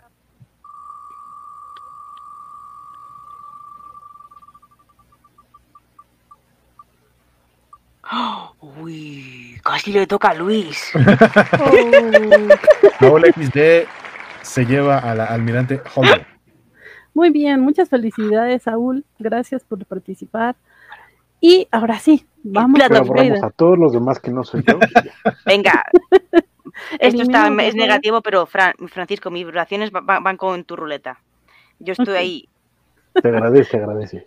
Ya eliminamos, Como la fuerza, fuerza a todos. ya eliminamos el nombre de Saúl. Francisco. Ya, Saúl X ya, ya lo Ok. eliminamos. Pues a las tres vamos a ver quién se lleva ese Vader. Veremos si es Francisco y veremos si su poder en la fuerza es tan grande, aunque él lo niegue. Ahora, Rueda de la moraleja, gira una y otra vez y danos la lección que debemos aprender. Y muchas, muchas ¡wow! a Don Luisman. Don Twitter. Luis Man, que, que- que es el Luis, el novio de Virginia. Ahí hubo, ahí, ahí, ahí hubo chanchullo. Mi queridísima Yo señorita iba Melón. contigo, era Francisco, conmigo. yo iba era contigo. conmigo. Yo iba contigo. Lo que pasa es que igual, claro, estaba más cerca que. Pues muchas felicidades a los ganadores. Gracias por participar. Ya estaremos eh, entregando los regalos, poniéndonos en contacto. Eh, mándenos, por favor, mensaje a, a la, al Twitter Cobacho o, eh, para, para eh, conocer sus datos y, y ver cómo les enviamos sus regalos. Esperemos eh, próximamente tener eh, otros regalitos en otros programas. Vemos si algo de Star Trek se nos pega por ahí. Pero bueno, eh, Deja primero que tengamos números, ya después platicamos de regalo. pues por eso, para tener más números. Nos dice Luzgar, maldita sea, acabo de regresar. Está muy triste porque era el nombre que estaba abajo del de Luis. Uy, qué triste. Eso sí es muy feo. Sí. Pero el segundo lugar es muy feo. Pero bueno, eh, listo. Entonces, así quedó, chicos. Cumplimos. Felicidades a los ganadores. Y pues ya vámonos, vámonos, porque ya es. Nunca- es- Ah, Nunca espérame. les han aplicado estas, estas rifas de el tercer nombre se lleva no sé qué cosa. ¿El suyo es el segundo? Oye, Saúl XY, que estás ahorita, dice, no llegué a tiempo, pero lo veré diferido esta noche. ¿Qué crees? que acabas como de- no llegaste, nos vamos a quedar con la comandante Holdo que te acabas de ganar. No es cierto, no es cierto, Saúl, te acabas de ganar la figura del almirante Holdo. Te lo ganaste, Saúl. ¡Bravo! Yay. Muchas felicidades, aún, muchas felicidades, qué bueno que nos por acá. Mándanos mensaje, por favor, al, al, tweet, eh, al Twitter Cobacho o al Facebook, Facebook Cobacho, cualquiera de las redes Cobachas, mándanos mensaje con tus datos para poder eh, ponernos Hacerte el contacto- en envío. contacto contigo y hacer, hacerte el envío, sí, justamente. Y nos dice eh, Luzgar que literalmente las dos veces estuvo a punto de caer en él. Sí, fijé. Oh my god, no lo Ah, puedes mira, creer. sí, sí alcanzó a escucharnos, Saúl. Muchas felicidades. Muchas No nada más a. Saúl, sino también al resto de los ganadores. Don Luis, que se llevó el Darth Vader. este, A Saúl, eh, a Saúl, Lucero, Lucero. y a David. Y David. Ah, David, exactamente. Muchas felicidades, muchas Ah, felicidades a todos y estén pendientes y, y vamos a poner estos para eliminarlos de, eh, eh, en los próximos sorteos. Bueno, ponerles la cláusula a Félix. A mí me gusta Ah. que sea mi cláusula Félix, ¿eh? me, me gusta que se quede con ese nombre. Exacto, Félix ya le dio nombre a, a- sí, aquí en la covacha a una cláusula. Hay una cláusula que lleva su nombre. Es como, es como las, los antecedentes legales. ¿no? Sí, justo. que ese es el, el Robbie Wade o cosas así, que es el caso particular. Así igual. Pues es como la ley Olimpia. O sea, la ley Olimpia se llama por la, la- la persona, su nombre era Olimpia. Así tenemos acá la cláusula Félix. Exactamente. Muy bien, pues vámonos eh, despidiendo porque la señorita Melón ya, ya de plano va a ver zombies ahorita que intente dormir. Pero vamos, ver. güey, con tus últimos comentarios eh, de, la, de la serie, de lo que quieras decir, tus anuncios y demás. Eh, pues muchas, muchas, muchas gracias por habernos acompañado en una covacharla más. Yo me divertí mucho. También me da gusto que sea eh, programas, eh, vaya, la serie, que sean algo que genere opiniones divididas, eh, pero que a final de cuentas tengamos de, qué platicar, que lo podamos compartir con ustedes que nos están viendo, que nos dejen también sus opiniones y que de pronto nos, nos ayuden, ¿no? Con, alguna, con algún dato, con algún comentario. Siempre, siempre enriquece mucho de lo que platicamos acá, porque pues, pues yo no me considero experto, a lo mejor sé un chorro de cosas, un chorro de datos inútiles, pero no me considero experto, eh, seguramente alguien sabrá más que yo, y lo que yo puedo aportar desde lo que yo conozco y mi opinión, eh, por supuesto que, siempre me gusta compartirlo acá, y sobre todo convivir con, con, con tan grandes amigos, eh, ahorita que están aquí eh, And, Francisco y por supuesto Van, Biscochan, que se fue a dormir temprano, pero que también está aquí al pie del cañón cada semana. Eh, nos estamos viendo para, para las próximas covacharlas. Todavía tenemos covacharla de Miss Marvel, eh, que, le, que, estrenó capítulo y le debería haber tocado este, covacharla este día, pero, pero como fue para agarrar el tren del hype de Obi-Wan se hizo, se hizo el cambio, pero sigue esa y después vamos a tener She-Hulk y vamos a tener Andor y vamos a tener un chorro de cosas más todavía para el próximo año, mucho contenido. Muchas gracias eh, una vez más y nos estamos viendo después.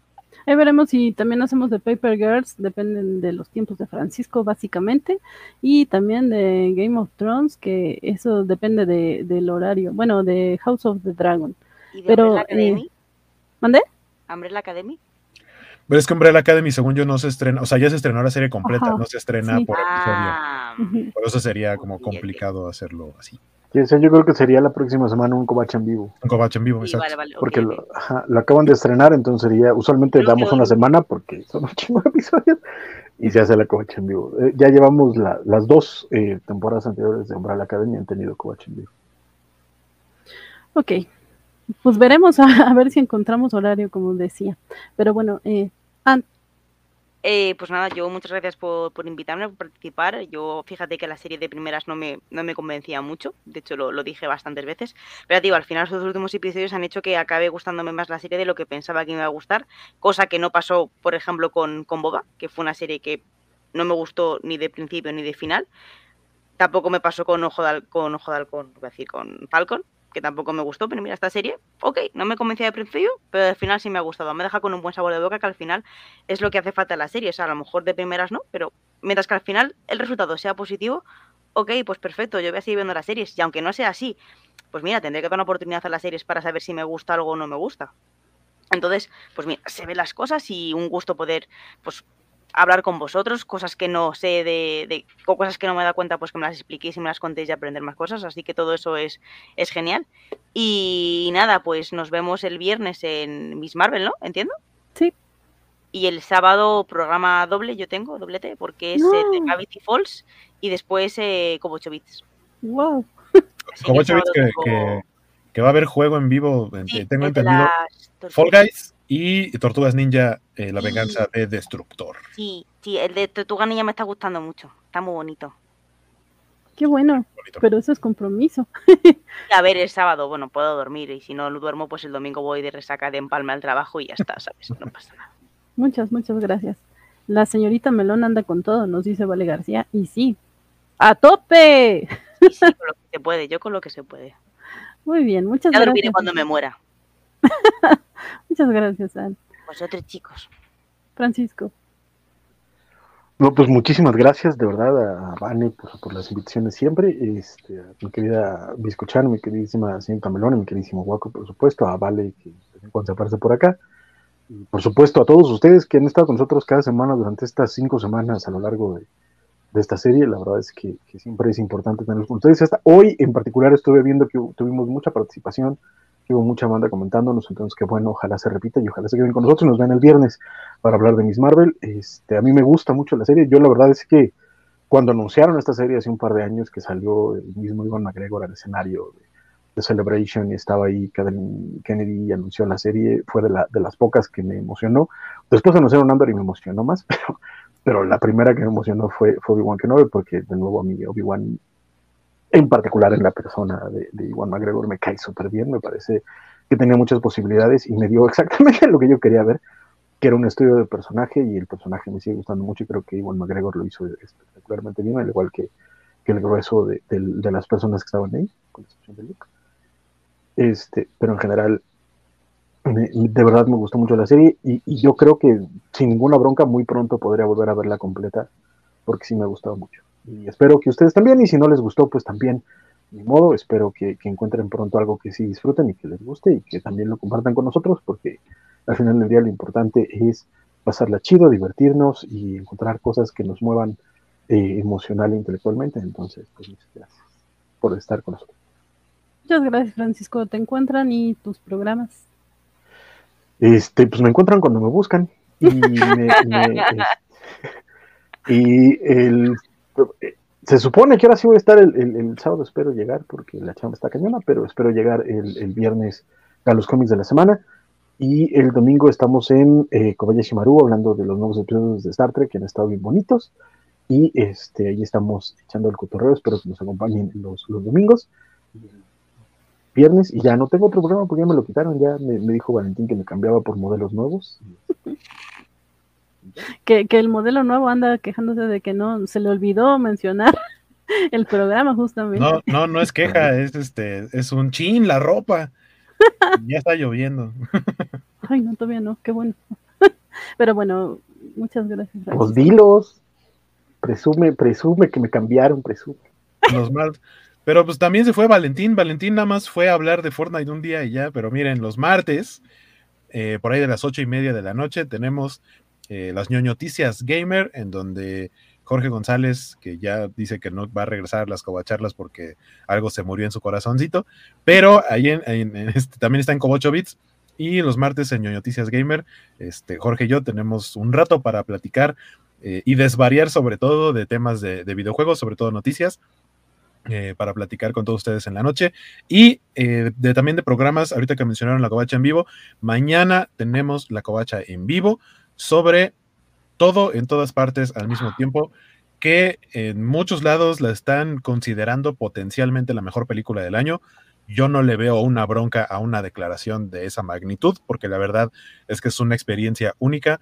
Eh, justamente, ¿cómo estamos hoy? Justamente el día de mañana, aquí en México, es el estreno nacional, aunque ya tuvo un preestreno desde el 9 eh, en Ciudad de México y otras ciudades, y el 16, o sea, la semana pasada, en otras cuatro ciudades más o menos, pero mañana es el estreno general, entonces ya la van a poder ir a ver, en teoría, en, en más ciudades en toda la República, este, y mañana vamos a platicar de esa película aquí en eh, La Covacha en Vivo, y está muy buena. Ok. Ya. Yeah. Muchas gracias. Y bueno, yo soy Elizabeth Ugalde, me encuentran así en Twitter principalmente y le quiero agradecer muy especialmente a Francisco An Huaco Biscochan por estar aquí eh, la mayor parte de las semanas eh, tomar su tiempo para platicar con nosotros. Muchas gracias a ustedes, chat, que también está siempre eh, interactuando, nos deja comentarios o va a, nuestras redes a, comentar. Muchas gracias.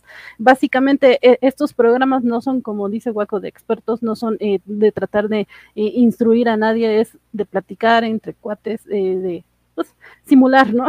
Una, una, especie de plática entre cuates. Justamente hasta quien le gustan estas cosas. Virtuales. Conste, que Van es la que está diciendo simular. Yo no simulo que ustedes son mis amigos. No. sí los considero mis amigos. Digo, no, como Van.